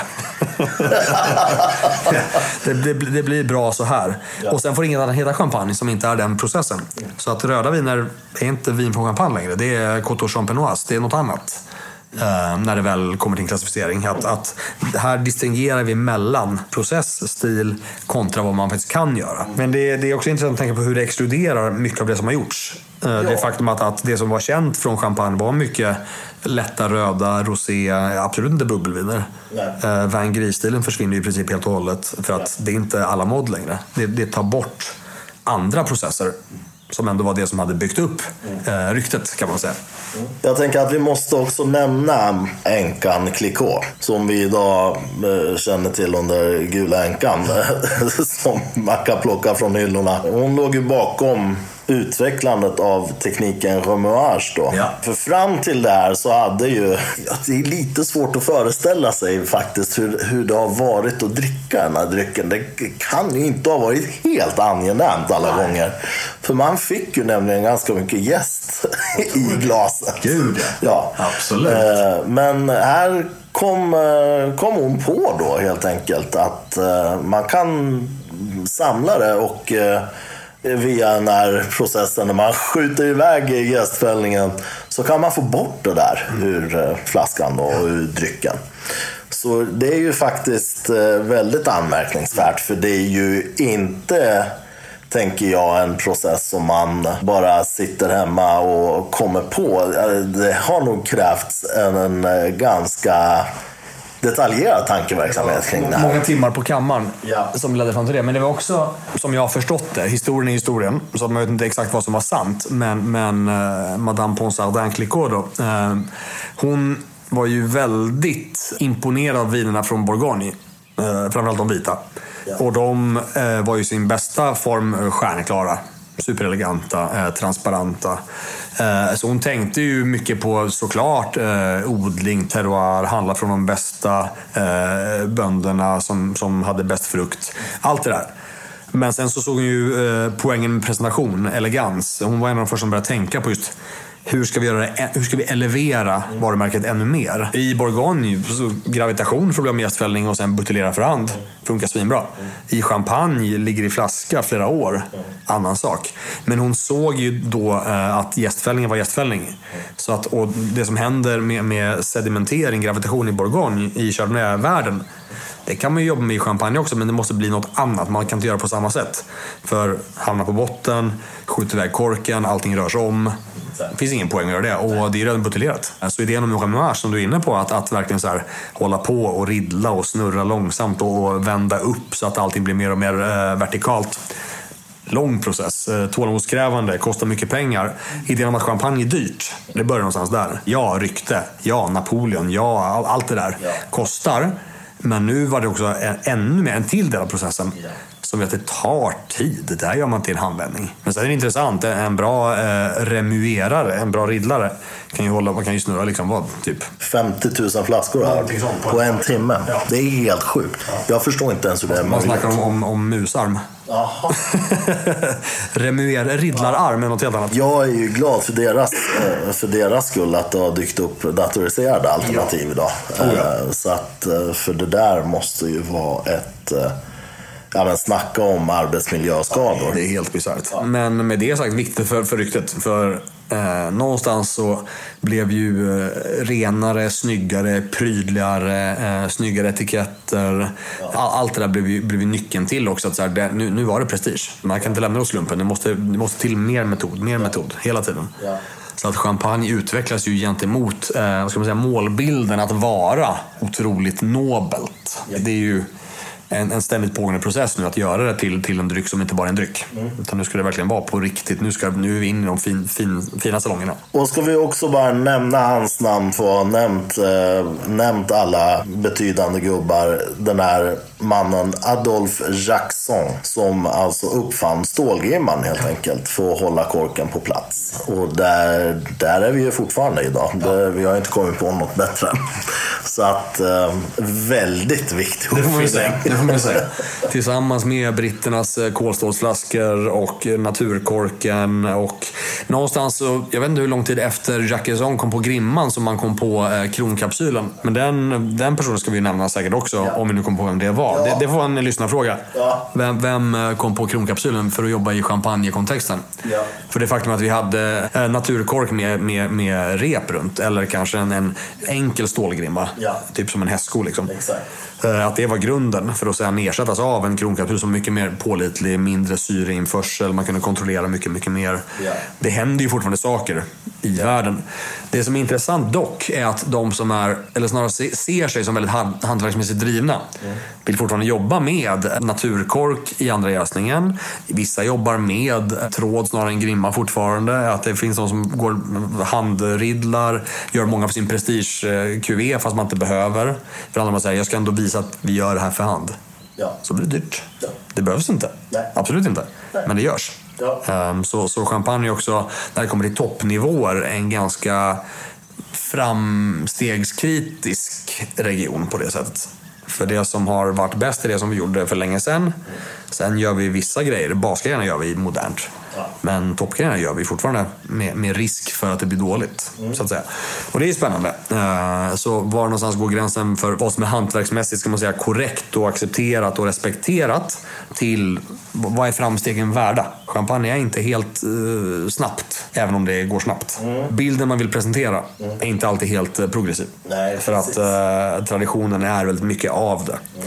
Och jag tror att mycket av det som är i ordet champagne, vi pratar om det stora C-et, mm. det ligger i traditionen, för det är det som man bygger det på. Ja. Så det får inte bli för modernt, fast det är supermodernt med robotar och liksom allt sånt där. Alla prestigevarumärken, oavsett, alltså oavsett fält egentligen, lever ju väldigt mycket på eh, sin storytelling och, och sin historia. Det är ju bara så. Mm. Oavsett om vi pratar om bilmärken eller mode eller eh, ja, vin, så det hör ju till så att säga. För att jag tror att det har att göra också med hur konsumenter uppfattar kvalitet. Eh, blir det väldigt mycket freebasande, så blir det nog så att många som letar efter liksom kvalitet blir skrämda och tänker att här har det bara improviserats fram, och det, det kan vara bra, det kan vara uselt. Men jag tror att både Bordeaux och champagne eh, lever ju väldigt mycket också på sin historia och eh, all storytelling kring. Ja, det finns för oss en trygghet också att finna i det. Ja. För om någonting ballar ur för mycket. Ja. Det är också därför, jag menar, de här områdena har ju eh, massvis med regelverk för att vi ska vara trygga som konsumenter. Yes. Det kan man ju inte liksom, eh, blunda inför. Eh, så det är ju inte helt oviktigt. Sen vad vi tycker om det som, ska man säga, moderna eller, låt mig använda p-ordet, progressiva vindrickare. Ja. Om, om vi nu är det, du vet inte om vi är. Men vi säger att vi, vi, vi säger att vi är det. Nej, men det, det, det är skillnaden på så här, vem vågar vara äventyrlig när det kostar mycket pengar. Man, man vill ju liksom ha, ha en trygghet i, i, i den etiketten man köper. Så att, så att idén om det är väl inte helt dum egentligen. Men, men sen kan man alltid alltså, vara kritisk. Det du sa tidigare då, att man bestämde för att man ska bara göra så här, och då var det ju väldigt mycket plötsligt som föll utanför ramarna. Men så är det ju alltid. När du bestämmer dig för vad som är, så bestämmer du ju samtidigt vad som inte är. Ja, exakt, så att säga. Exakt. Och eh, så länge det finns en medvetenhet kring det, varför man gör så. Mm. Och den, den medvetenheten inte bygger på att vi ska göra så bara för att det är skoj, utan att man gör så för att man faktiskt är ute efter att förhöja kvaliteten. Sen är ju det en kvalitet utifrån de som definierar den, såklart. Det är det ju alltid. Mm. Men så länge det är så, så jag tycker jag är med. Det krävs väl inte mycket fantasi för att tänka att det måste ju ändå vara trevligare att dricka champagne idag än på sextonhundratalet. Dricka en gästklump liksom. Jag, jag tänker så här, eh, Napoleon fick nog första glaset. Ja. Så det var nog lugnt för honom. Men sen var det, det var jobbigare att vara liksom ja, sjätte, sjätte, sjunde ja, pers på, på flaskan. Ja. Nej, men absolut. Sen det som är intressant återigen med, med champagne, att, att det bygger ju kontra andra regioner, andra ursprung. Om vi, om vi tittar på typ Italien med sina konsortios, du kan bli underkänd för att det smakar fel. Ja. I champagne, så om du, om du gör processen rätt, ja, så kommer du få vara champagne. Så att du kan ha en, en mer individuell tolkning av processen. Det, kan, det finns jätteflummiga champagner. Ja. Det finns ofiltrerad, det finns liksom odäggad champagne, det finns allt möjligt. Ja. Men så länge du gör processen korrekt, ja, lagringen ska stämma liksom allt det här, så är det champagne. Mm. Men Chianti Classico är inte alltid Chianti Classico. Nej. För att det kan smaka, tycker åt helskotta, tycker, tycker någon. Då får man så här Borgognos no-name-etikett liksom. Ja. För det var inte en Barolo tydligen. Nej. Allting stämde processmässigt, men, men smakmässigt var det något annat. Så att här har vi ändå en annan utgångspunkt. Det handlar mycket mer om, om byarna, processen. Och sen så kan du tolka det på ett sätt som är intressant. Exakt. Eh, om du vill. Eller på ett sätt som är extremt traditionellt och, och eh, inom citationstecken tråkigt. Ja. Om du vill. Ja. Men det finns utrymme. Sen finns det ju större utrymme för de som tolkar det på ett traditionellt sätt. Mm. Och när jag menar traditionellt menar jag egentligen ganska nytt. Mm. Det som vi är vana vid, storhusen.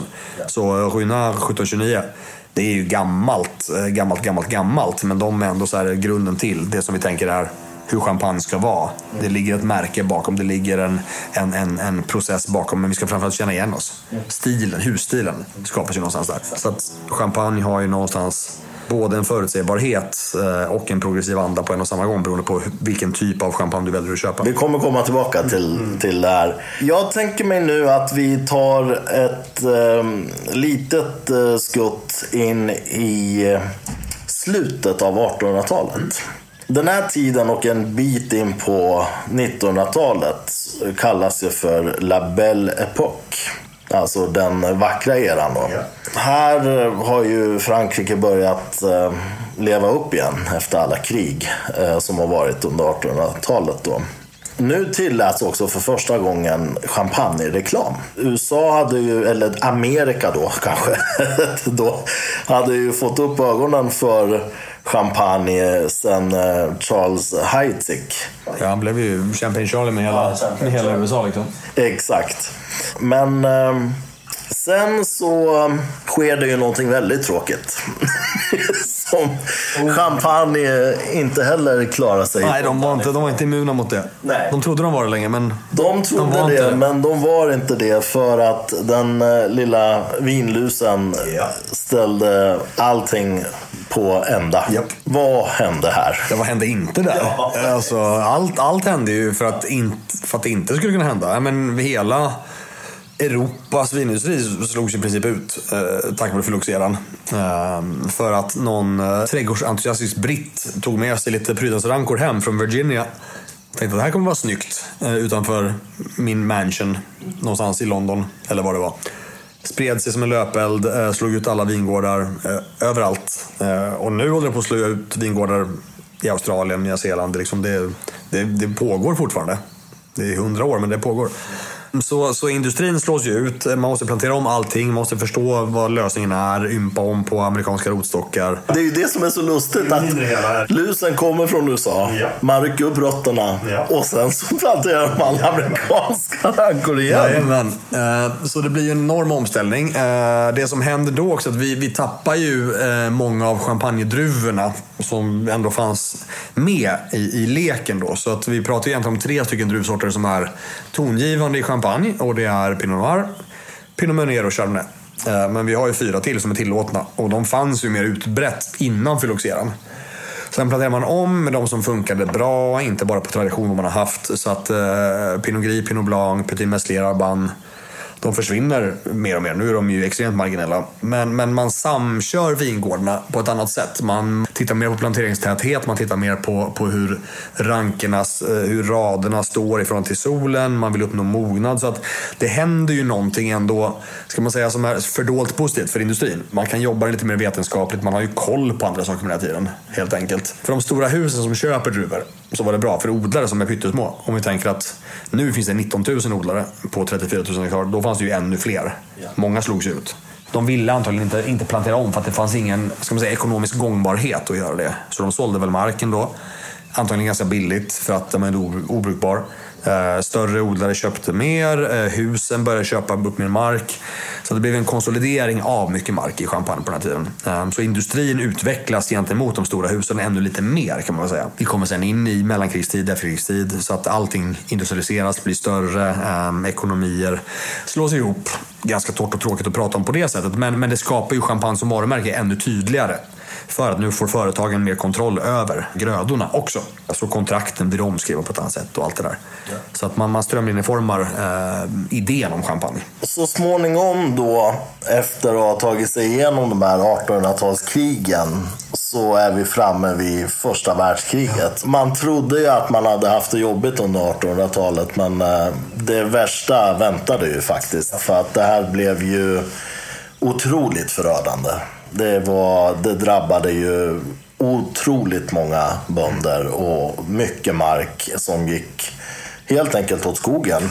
Och mycket källare som plundrades och mycket ockupationstaktiker. Och... befolkningen gömde sig ju i de här milslånga källarvalven, kräjär som de heter, som romarna hade byggt en gång i tiden och som användes för att lagra champagne. Men trots det så dödades alltså över hälften av Champagnes befolkning under perioden nittonhundrafjorton till nittonhundraarton, vilket är helt fruktansvärt. Uh, givetvis. De flesta odlingar och byggnader förstördes. Det, det var ju helt enkelt uh, så att man var nere på botten. Det fanns ingenting kvar mer eller mindre. Vad hände efter det? För att under andra världskriget så skonades ju odlingarna mer, kan man säga. Men uh, tyskarna tog ju, de försåg sig. Oh ja, allt, allt är goda. Ja. För där någonstans så kan man säga att tyskarna har haft många saker, men deras bubbelindustri har inte varit lika bra kanske. Nej. Vi ser inte sekt som lika starkt som Nej. champagne. Nej, men det var ju en, en utarmning generellt. Ehm, och där var det också, vad ska man säga, idén om att, att jobba med kvalitet. För nu, nu snackar vi eh, inte annekteringar, men, men erövringar och ockupationer. Ehm, det gör ju att ingen som odlar vill göra så bra saker egentligen, för att de vill inte förse tredje riket med Nej, de, de bra sakerna. Nej. En del människor vågar odla för sin egen skull, men, men det finns ju inget incentiv att göra bra grejer.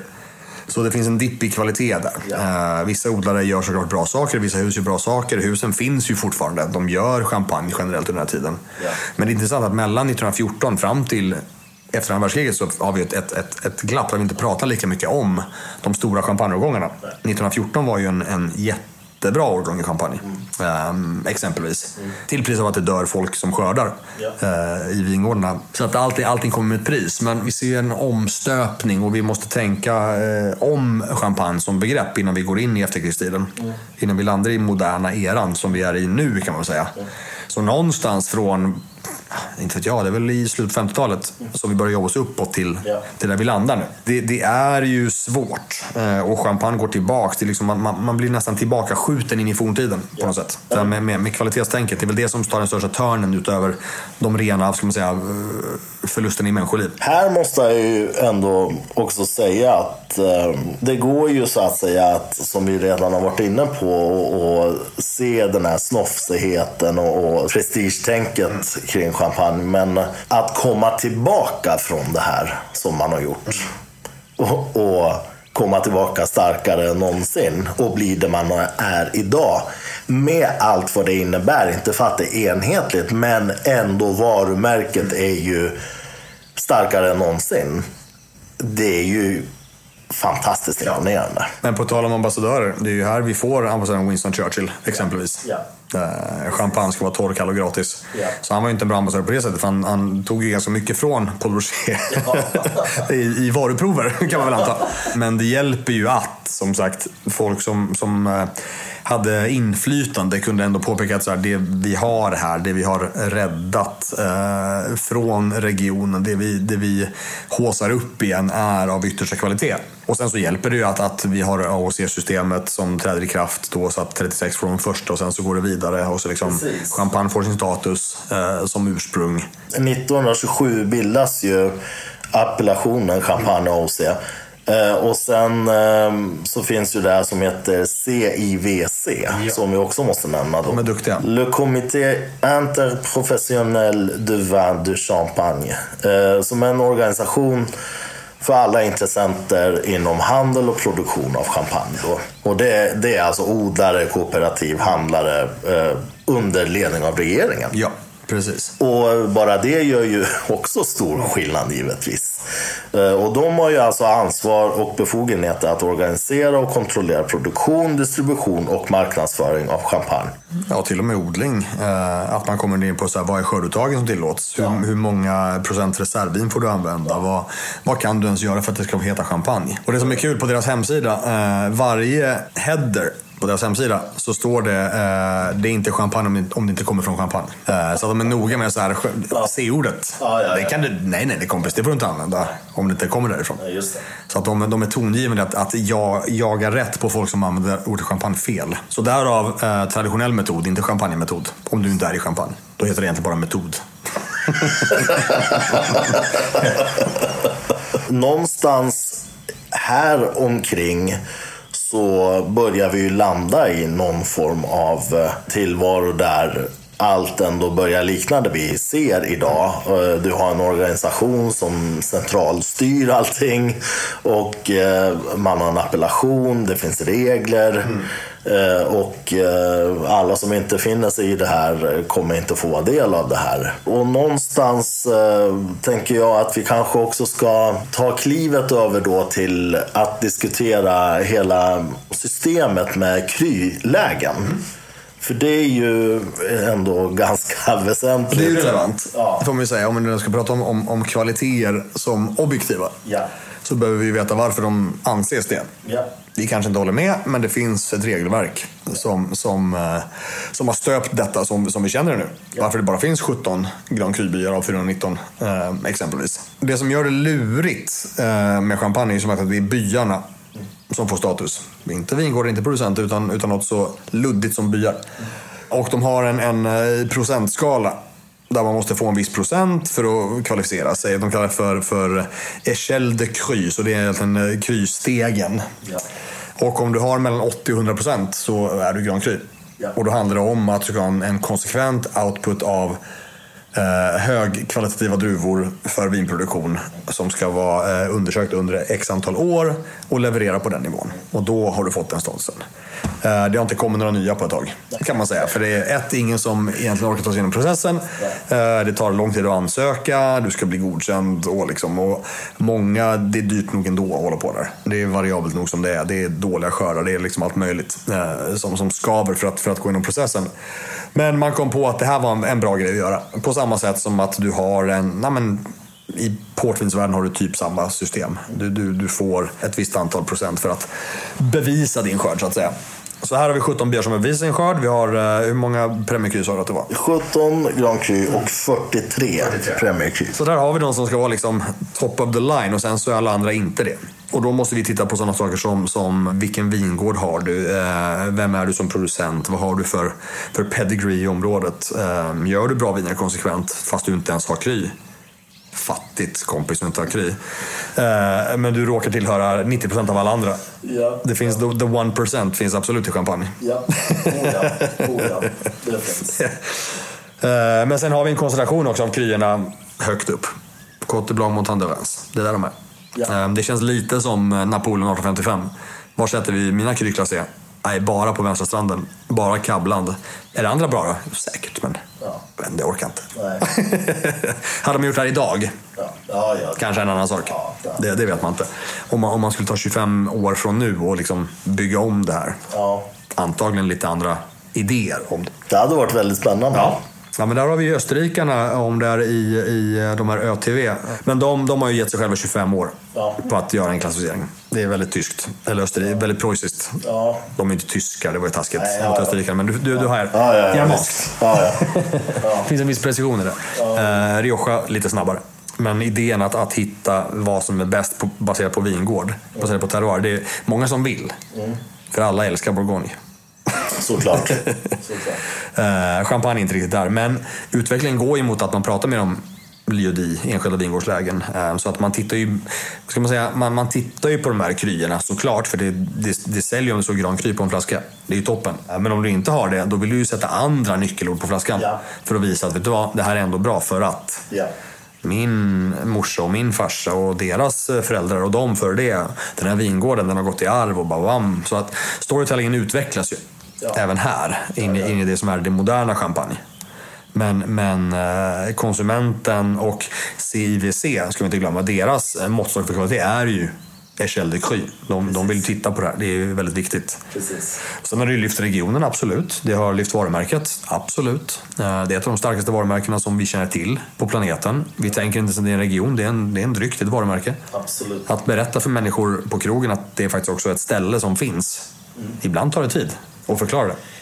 Det är där det blir intressant någonstans. Eller snarare så här, det, det är en till del av varför det är intressant med champagne. Yeah. Att förstå att det är en plats och en plats som har många olika uttryck. En plats som, som, som jobbar med absolut fem subregioner, men det är jättemycket som händer i dem också. Mm. Det är inte så att Montagne de Reims är samma över hela. Vi, vi blir tvungna någonstans att, att hårdra saker när vi, när vi lär oss. Det, det är rimligt, jag förstår det. Man kan inte gå så här djupt på en gång, utan man måste jobba vitt och brett. Det är viktigare för att förstå att det är en tendens till det här i Montagne de Reims. Det är en tendens till det här i Côte des Blancs. Vi ser siffror som säger att det är mycket mer Chardonnay i Côte des Blancs. Absolut, det, det är rimligt. Men hur det skiljer sig individuellt gentemot vingårdarna, gentemot liksom, där, får man väl, där kan man ju grotta hur länge som helst. Ja. Och också hur det förändras. Ja, ja. Vad som är uppskattat, hur eh, Pinot Meuniers roll har omformulerats helt och hållet och liksom sådana saker. Mm. Eh, baserat på en enorm mängd faktorer. Eh, inte bara hur mogen frukten blir, men eh, saker som, som klimatförändringar, saker som ekonomi, mm. eh, vad vingårdsmark kostnar, eh, vilken druvsort som går att göra vilken stil med, et cetera. Mm. Så att det, är ju, det, det är ju förändring. Eh, men grundbulten är ju som sagt, det, det är krysystemet och det är C I V C. Ja. Och det är där vi är. Ja. För där har vi lagringskrav, där har vi liksom alla, alla stipulationer för vad som är en champagnepunkt. Den här väldigt eh, brokiga historien eh, som vi någonstans har sammanfattat i väldigt grova penseldrag nu är ändå väldigt logisk. Mm. Någonstans.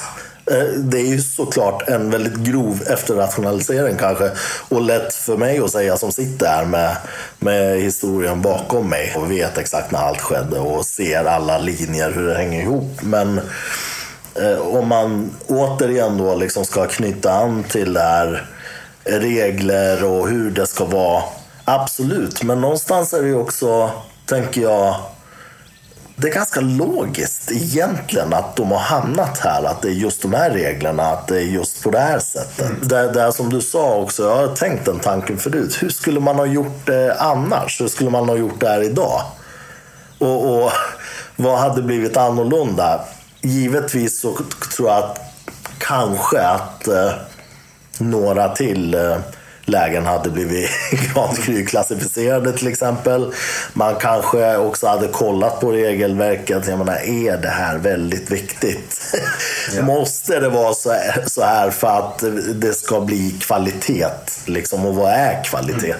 Så det är klart att den diskussionen hade ju nog förmodligen varit betydligt rörligare och, och mer nyanserad idag. Men någonstans har jag personligen lite svårt att känna mig missnöjd liksom, med, ja, med det, det här. Jag menar, vi, vi pratade ju om det här förut, att jag älskar ju liksom avantgarde, jag älskar eh, folk som vågar bryta emot det och, och så. Men jag tänker också att det som inte är champagne, det finns ju också på marknaden. Mm.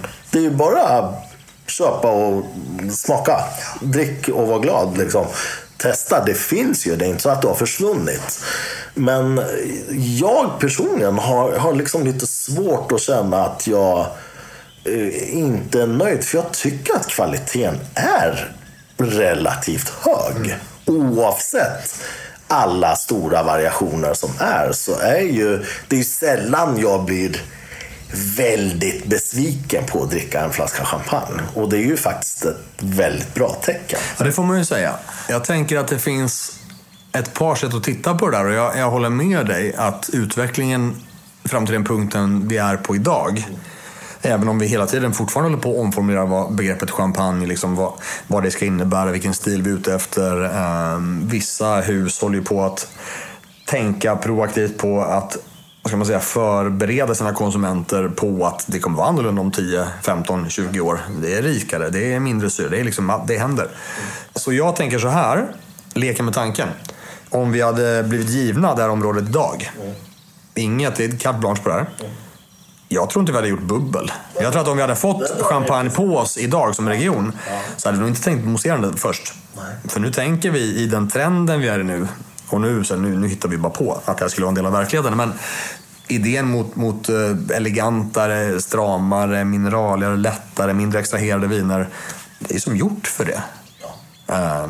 Att, vi, att vi jobbar jättemycket med bubbel i södra England, ja visst, absolut, det är kallt där. Det är jordmån som påminner om champagne, men champagne är måttstocken som gör att vi gör bubbel där. Exakt. Det görs jättemycket bra stilla pinot i England. Ja, ja. Det är bara att vi har idén om att nu har vi de här förutsättningarna, då blir det bubbel. Ja. Så att jag tror att vi hade kanske tänkt om det. eh, Och om vi tänker också att grundidén med champagne inte alls var bubbel. eh, Om vi hade eh, möjligheten att, att tänka om det från grunden verkligen, mm. så hade vi kanske inte gjort misstaget. För nu vet vi hur man gör bubblor, ja. Vi kanske inte ville det. Vi hade kanske följt Dompas dröm hela vägen ut och så här, sant. Fuck bubblor, ja. Vi behöver inte, vi vet hur man gör, ja. Vi fattar jäst, vi fattar temperatur, vi fattar pasteurisering, vi fattar allt det här. Ja. Så vi kanske bara vill göra bra stilla vin istället. Lek med tanken, det fanns något som hette champagne och så fanns det cremante champagne. Så att det fanns bubbel också, ja. Under appellationen cremant, mm. Men att merparten skulle kunna vara stilla, tänker jag. Varför inte? Ja, ack du hemska tanke, ja, eller hur, eller hur? Så att, det, det är så Twilight Zone-varianten av, av var, vi, var vi är. Eller sliding doors, vad man vill kalla det liksom. Usch, jag vill inte göra det experimentet. Den här erfarenheten vill vi inte ha. Nej, men just idén om att, att Montagne de Reims och absolut nere i Côte des Bar, svinbra för stilla vin. Mm. Eh, Bozy har gjort stilla vin länge. De har varit undantaget. Mm. Det blir jättebra. Det är fantastiskt. Det är supergott. Ja, ja, ja. Absolut. En bra Côteau de Saint-Fan liksom. Det är ju bra som helst. Man vet hur man gör stilla vin, de där, de där bollingen liksom. Så att det finns också en historia, men det är undantaget. Så jag tycker att det, det, det är kul att leka med tanken bara vad, vad terroir är. För någonstans, champagne är en extremt arbetad dryck. Vi, vi gör ett avsnitt någon annan gång som handlar om terroir. Ja. Det kan vi prata om i tre dagar. Ja. Det, det är en konferens. Ja, exakt. men, men det är klart det finns terroiravtryck i champagne också, trots att det är jobbat, blandat, fixat, donat. Men kanske att man hade förhöjt det ännu lite mer med stilla viner. Vad vet jag, bara för att slänga in den tanken. Mm. Om, om poängen med franska ursprung är just ursprunget. Mm. Why go through the trouble och göra bubbel egentligen? Nu måste vi inte, det är varmare. Vi har know-how. Vi kan odla bättre. Med allt det sagt, jag hatar inte champagne som bubblar. Jag tycker att det är en trevlig sak. Och jag tycker som du säger, jag, jag håller helt med. Eh, om jag ska gå tillbaka till, till att vara mitt riktiga jag. Ja, ja. Inte bara mitt spekulativa jag. Jag tycker att det är en distinkt stil. Jag tycker det finns en kvalitetshöjd eh, som inte finns hos bubbel någon annanstans. Det blir inte lika bra i Franciacorta. Det blir inte lika bra i Trentodoc. Det blir inte lika bra i Marlborough. det blir inte lika bra. Nej, det... det är något annat som händer här som gör att du får de bästa bubblen, mest nyanserade bubblen.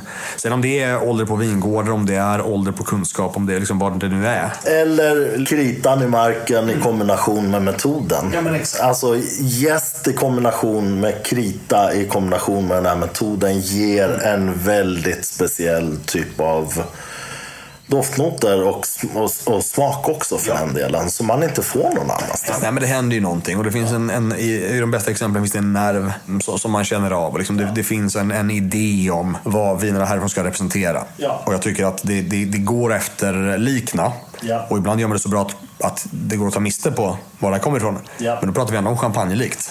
Exakt. Så vi, vi är ju stöpta i formen. Ja. Så att det finns ju ändå någonting som pratar om det här. Men vi kan väl tillåta oss att diskutera en stund när vi ändå är framme här då och, och snudda vid det här. Alltså champagne kontra andra eh, mousserande viner från andra platser. Jag är ju en sån här person som blir ganska irriterad egentligen på den här diskussionen, för att jag blir trött på att... Eh, folk kanske går och köper en cava eller en prosecco eller en franciacorta eller eh, något annat mousserande från någon annan plats, och sen jämför de då med champagne hela tiden. Och det, det blir ju oerhört tröttsamt, för inte nog med att eh, det är lite som att slå in en öppen dörr. Det är klart att det inte är champagne, mm. utan det blir ju också lite nedsättande mot alla andra regioner eh, som jag tycker liksom man ska ta för sin egen rätt. Alltså någonstans,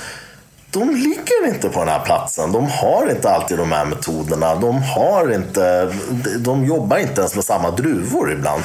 Så det, det är klart att det blir någonting annat då. Eh, sen vad man personligen tycker godare, bättre och allt det där, absolut. Det, jag tycker som sagt personligen att inget bubbel kan liksom generellt sett mäta sig med champagne. Om jag får bestämma liksom, alltså min smak är sån. Men f- med det sagt, finns fantastisk cava, finns fantastisk franciacorta. Det är ju en helt annan grej på något vis. Hur ser du kring det här? Nej, men jag håller med, och jag tycker att det finns två aspekter av det, tycker jag. En sak är såklart att champagne i måttstocken som alla andra mäter sig efter, så att man vill ju vara så nära som bara möjligt. Och jag tycker det märks väldigt tydligt i ursprung som sätter regelverk på sin produktion. Så att vi har Trentodoc som jobbar med de druvorna med den metoden. Så att de vill ju vara det. Man skulle kunna göra bra bubbel i Trento eller i Trentino Altage med helt andra druvsorter, lokala druvsorter, säkerligen. Men man kan inte mäta sig med Chardonnay och Pinot Noir. Den kommer till, till att vara kommersiellt gångbara. Andra regioner, nu tycker jag det är intressant med Cremant-ursprung i Frankrike, för att de jobbar mycket med lokala druvsorter. Cremant de Loire tycker jag kanske är mest spännande, för Chenin Blanc är en fantastisk druvsort för bubbel. Men väldigt många jobbar in Chardonnay och Pinot där också, ja. För att det ska man göra. Cap Classic i Sydafrika, de tillåter vilken druvsort som helst. Det finns jättekul Cap Classic på Pinotage, exempelvis, Blanc de Noir-stilar. Men Cap Classic Association går nu in med rekommendationer som säger att jobba med Pinot Chardonnay är nog bra. Det är en rekommendation från toppen liksom. Inte ett krav, men ja, det blir bra om ni gör så här. Så alla vill ju dit, alla, alla drivs åt det här hållet. Ja. Och jag tycker att det är ett problem. Men med det sagt så, jag jämför ju också åt det hållet. För jag tar vilket bubbel som helst och så här, har traditionell metod, är det lika bra som smakar det som? Exakt. Det här var ganska likt ändå. Eh, på samma sätt som man tittar på, på Pinot Noir, Chardonnay från nya mot gamla världen. Ja. Är det här burgundiskt ja. eller inte? Exakt. Jag är så trött på ordet, eh, men jag använder det ofta. Men jag är jättetrött på ordet. Jo, jag vet. Men det är ju för att alla fattar också. Exakt, exakt. Alla som pratar om vingårdslägen säger att de är burgundiska. Mm. Men en, en, jag är ledsen, men en Barolo ska inte vara burgundisk. Hur mycket du än vill det, för att det hjälper att säga det. Så ja. Det är inte poängen, tycker jag, med det. Nej. Sen vingårds eh, potential, absolut. Druvkvalitet, ja. Nerv, finess. Ja. Det kan man prata om. Absolut. Men det går att jobba fram med ett annat språk. Men, men när folk pratar om så här... feminin och maskulina viner. Ja. Alltså man, man lägger så mycket värde i ja. en förlegad bild av någonting. Ja. Um, jag tycker det är lite samma sak med att prata om burgundiskt, piemontesiskt. Prata om finess, prata om vad det beskriver på ett sätt som inte måste sätta en stämpel på det. Alltså, och där jag, tänker jag att bubbel jag, kan komma längre. Ja, verkligen. Jag gjorde misstaget i början av min eh, vinkarriär att resonera i sådana mm. termer. Sen kom jag på ganska snabbt att att men vad, vad, vad är det jag sitter och säger ja. egentligen? Vad betyder det? För det, det blir två fel och det ger inte ett rätt, utan det blir att man börjar prata om feminint mask. Okej, men vad är, det bygger på en idé om vad feminint och maskulint är till en början. Exakt. Vilket i sig är väldigt problematiskt. Mm. Och sen ska man liksom likna en dryck då vid sådana egenskaper. Det blir ju total ja. haveri. Nej, kan det, man säga. Det är supersvårt. Så att jag eh, slutade ganska abrupt med att använda de termerna. Det finns ju många precisare termer man kan ja. använda. Men det är det jag tycker, om man, om man ska gå tillbaka till det vi pratade om också. Det här är en diskussion som också kan bli ett helt avsnitt. Det finns en, en rörelse att avkolonisera eh, vinbeskrivningsspråket. Mm, vilket är jättespännande. Yeah. Eh, för i vissa ursprung i världen så finns det inte alls lika många äppelsorter som vi har. Exakt. Men det finns fem papaya. Men vi har exotisk frukt. Yeah. Så det, det, det är väldigt mycket, väldigt mycket olika. Yeah. Men jag tänker att därför vill jag gå tillbaka till att prata om så här, hur man beskriver mousserande viner i sin egen rätt. Att vi pratar inte om dem egentligen för vad de är, utan hur de står sig mot champagne. Så vi kan prata om Cap Classic som att det har balans, det har eh, intensitet, det har koncentration. Det kan vi säga, sen kan vi, sen kan vi beskriva det. Men vi kommer ändå landa i att beskriva det. För att här har vi ett patent på en metod eh, som alla andra måste ja. inte säga att de gör. Det får man inte. Men, men man gör det. Så att det, det blir ju liksom... Det, det, men det är också så tongivande champagne är som ursprung. Mm. Och det är inte helt oviktigt att prata om att, att de är så tongivande i champagne att de sätter hela världen på helspänn för den använda C-ordet. Och det är intressant. Och ja, jag kommer alltid jämföra. Absolut, så fort det är traditionell metod så kommer jag jämföra. När jag har liksom testat, speciellt faktiskt Cap Classic och Cava, tycker jag har väldigt distinkta egenskaper. För att Cap Classic har ju, där har man ju verkligen terroir. Alltså det är ju en rökighet som inte alls finns någon annanstans, som jag tycker är ganska lätt att känna igen. Och Cava och har ju också någonting som är väldigt eget på något vis. Så jag tror liksom problematiken, eh, om man tänker publik då, alltså eh, bland eh, den breda konsumentgruppen, eh, är ju just marknadsföringsmässig. Alltså jag tror att det är myten om champagne som ställer till det här. Mm. Att det ska vara bättre för att det är dyrare. Men jag menar, herregud, det finns ju både Cavor och Cap Classic som är dyrare än en del champagnesorter. Mm. Och jag menar, jag säger inte att de är bättre för det, men jag menar bara att champagne har verkligen lyckats med sin marknadsföring, för det har ju blivit en kollektiv hjärntvätt egentligen. Det är ju vad det är. Ja, men så är det. Och, och stjärnorna också idag då, nu har vi ju pratat om Solkungen och Napoleon och Churchill, men idag, herregud, alltså det är ju inte små eh, kändisar som gör reklam för de här husen. Nej. Så att... Eh, jag tror ju att hela grejen är P R-inriktad. Alltså jag tror att hela den här hjärntvätten beror ju på en... Egentligen är det ett luftslott många gånger. Mm. Och tyvärr då, till många av de andra regionernas stora mm. sorg, mm. så blir det så att folk jämför. Istället för att bara ta det för vad det är där och då utifrån de förutsättningarna. Jag brukar säga det ganska ofta att, att champagne som dryck, eh, om, vi, om vi tar ner C till en, och var, eh, litet C, det är ju på en och samma gång både världens mest över- och underskattade dryck. Mm. Just för att det är så håsat, det är så stort, det är så högtidligt. Man öppnar inte en champagne när som helst. Man ska dricka det vid specifika tillfällen. Eh, Gud förbjuder att du använder till mat. Ja. Har inte till en varmhet för guds skull, det går inte, för att då, är, då dummar du ner det. Så min bästa grej någonsin är så här, champagne och chips är ju briljant. Ja. Just för att då kan man höja något enkelt och sänka något, något lyxigt, och, och så får man ändå någon slags nivå på det som är rimlig.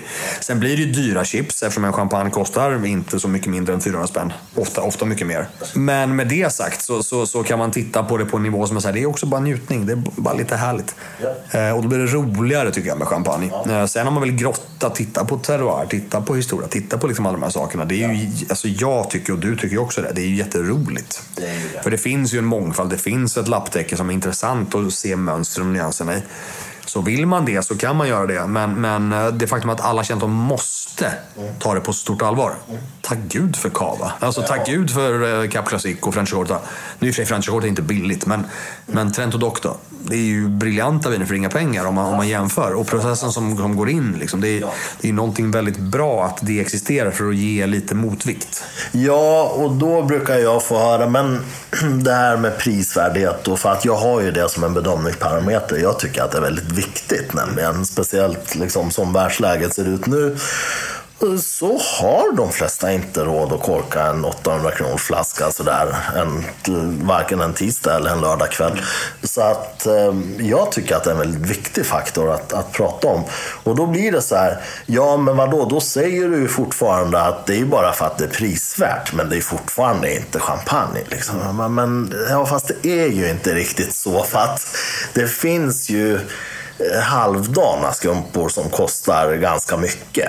Och så finns det ju liksom den här fantastiska liksom Franciacorta som kostar tvåhundrafemtio till trehundra spänn, som ger en otrolig njutning utifrån sina förutsättningar. Och det är ju där det blir så skevt att ha en jämför i den tiden.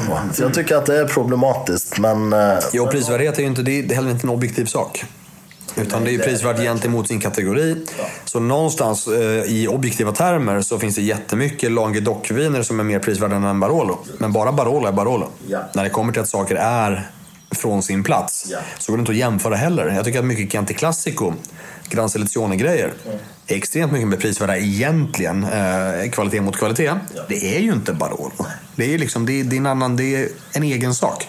Och det är lite som att, att, att säga att men, det är ju bara vikt, det är ju guld och stål måste ju vara samma, för det väger ju lika mycket. Ja, fast det är lite, också lite olika saker. Det är värt olika saker i sin, ja, egen, i sin egen genre så att säga. Ja. Så champagne kommer ju kosta mer för att jag vet vad som går in i det. Jag vet vad som är i namnet, jag vet vad som är i historien, jag vet, ja, vad som är i, i, i marknadsföringen och liksom. Det, det finns en prestige som man måste ta med i beräkningarna. Ja. hundra procent blint så vill man att man ska känna igen champagne och förstå den utifrån vad den är. Ja. Gör man inte det, då kan man börja ifrågasätta. Ja. Men, men som vi var inne på tidigare, det, det är ganska ofta som man ändå känner igen champagnen, ja, för att den har någonting. Ja, och jag tror ju att de exempel du drar, jag menar som Barolo, mm, det är ju ytterligare en plats för mig som har väldigt specifik terroir. Men med det sagt, det går att få katastrofal Barolo idag.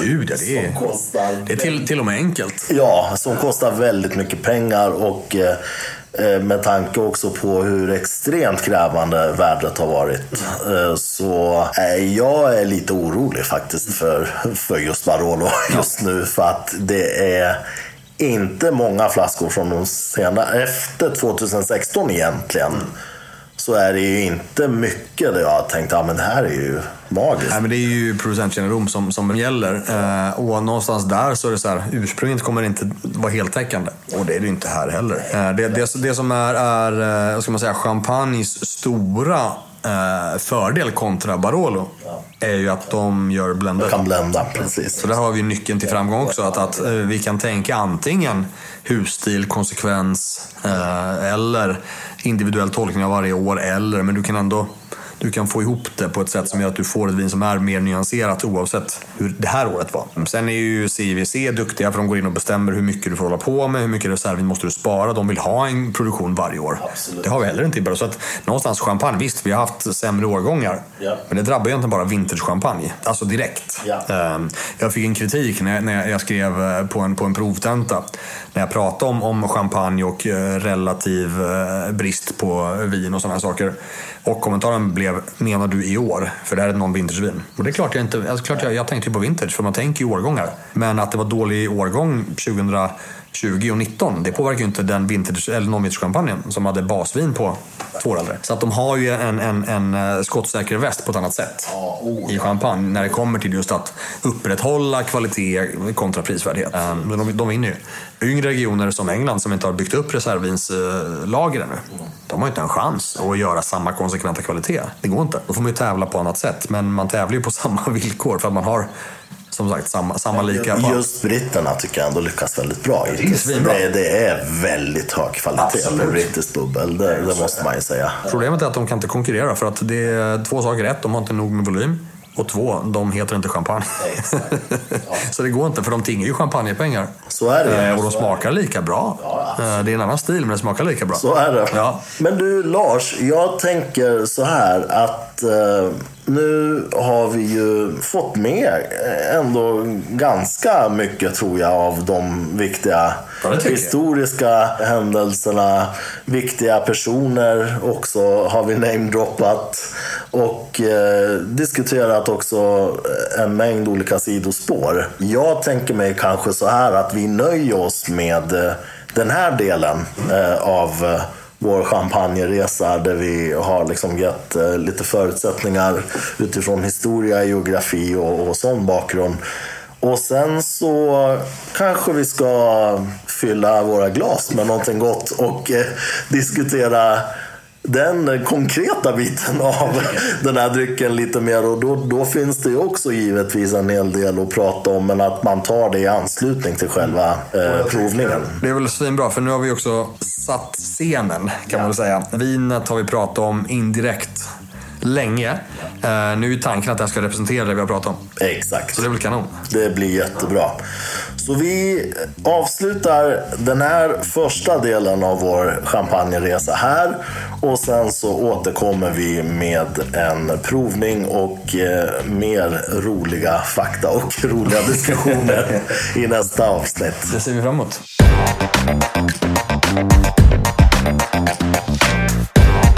We'll be right back.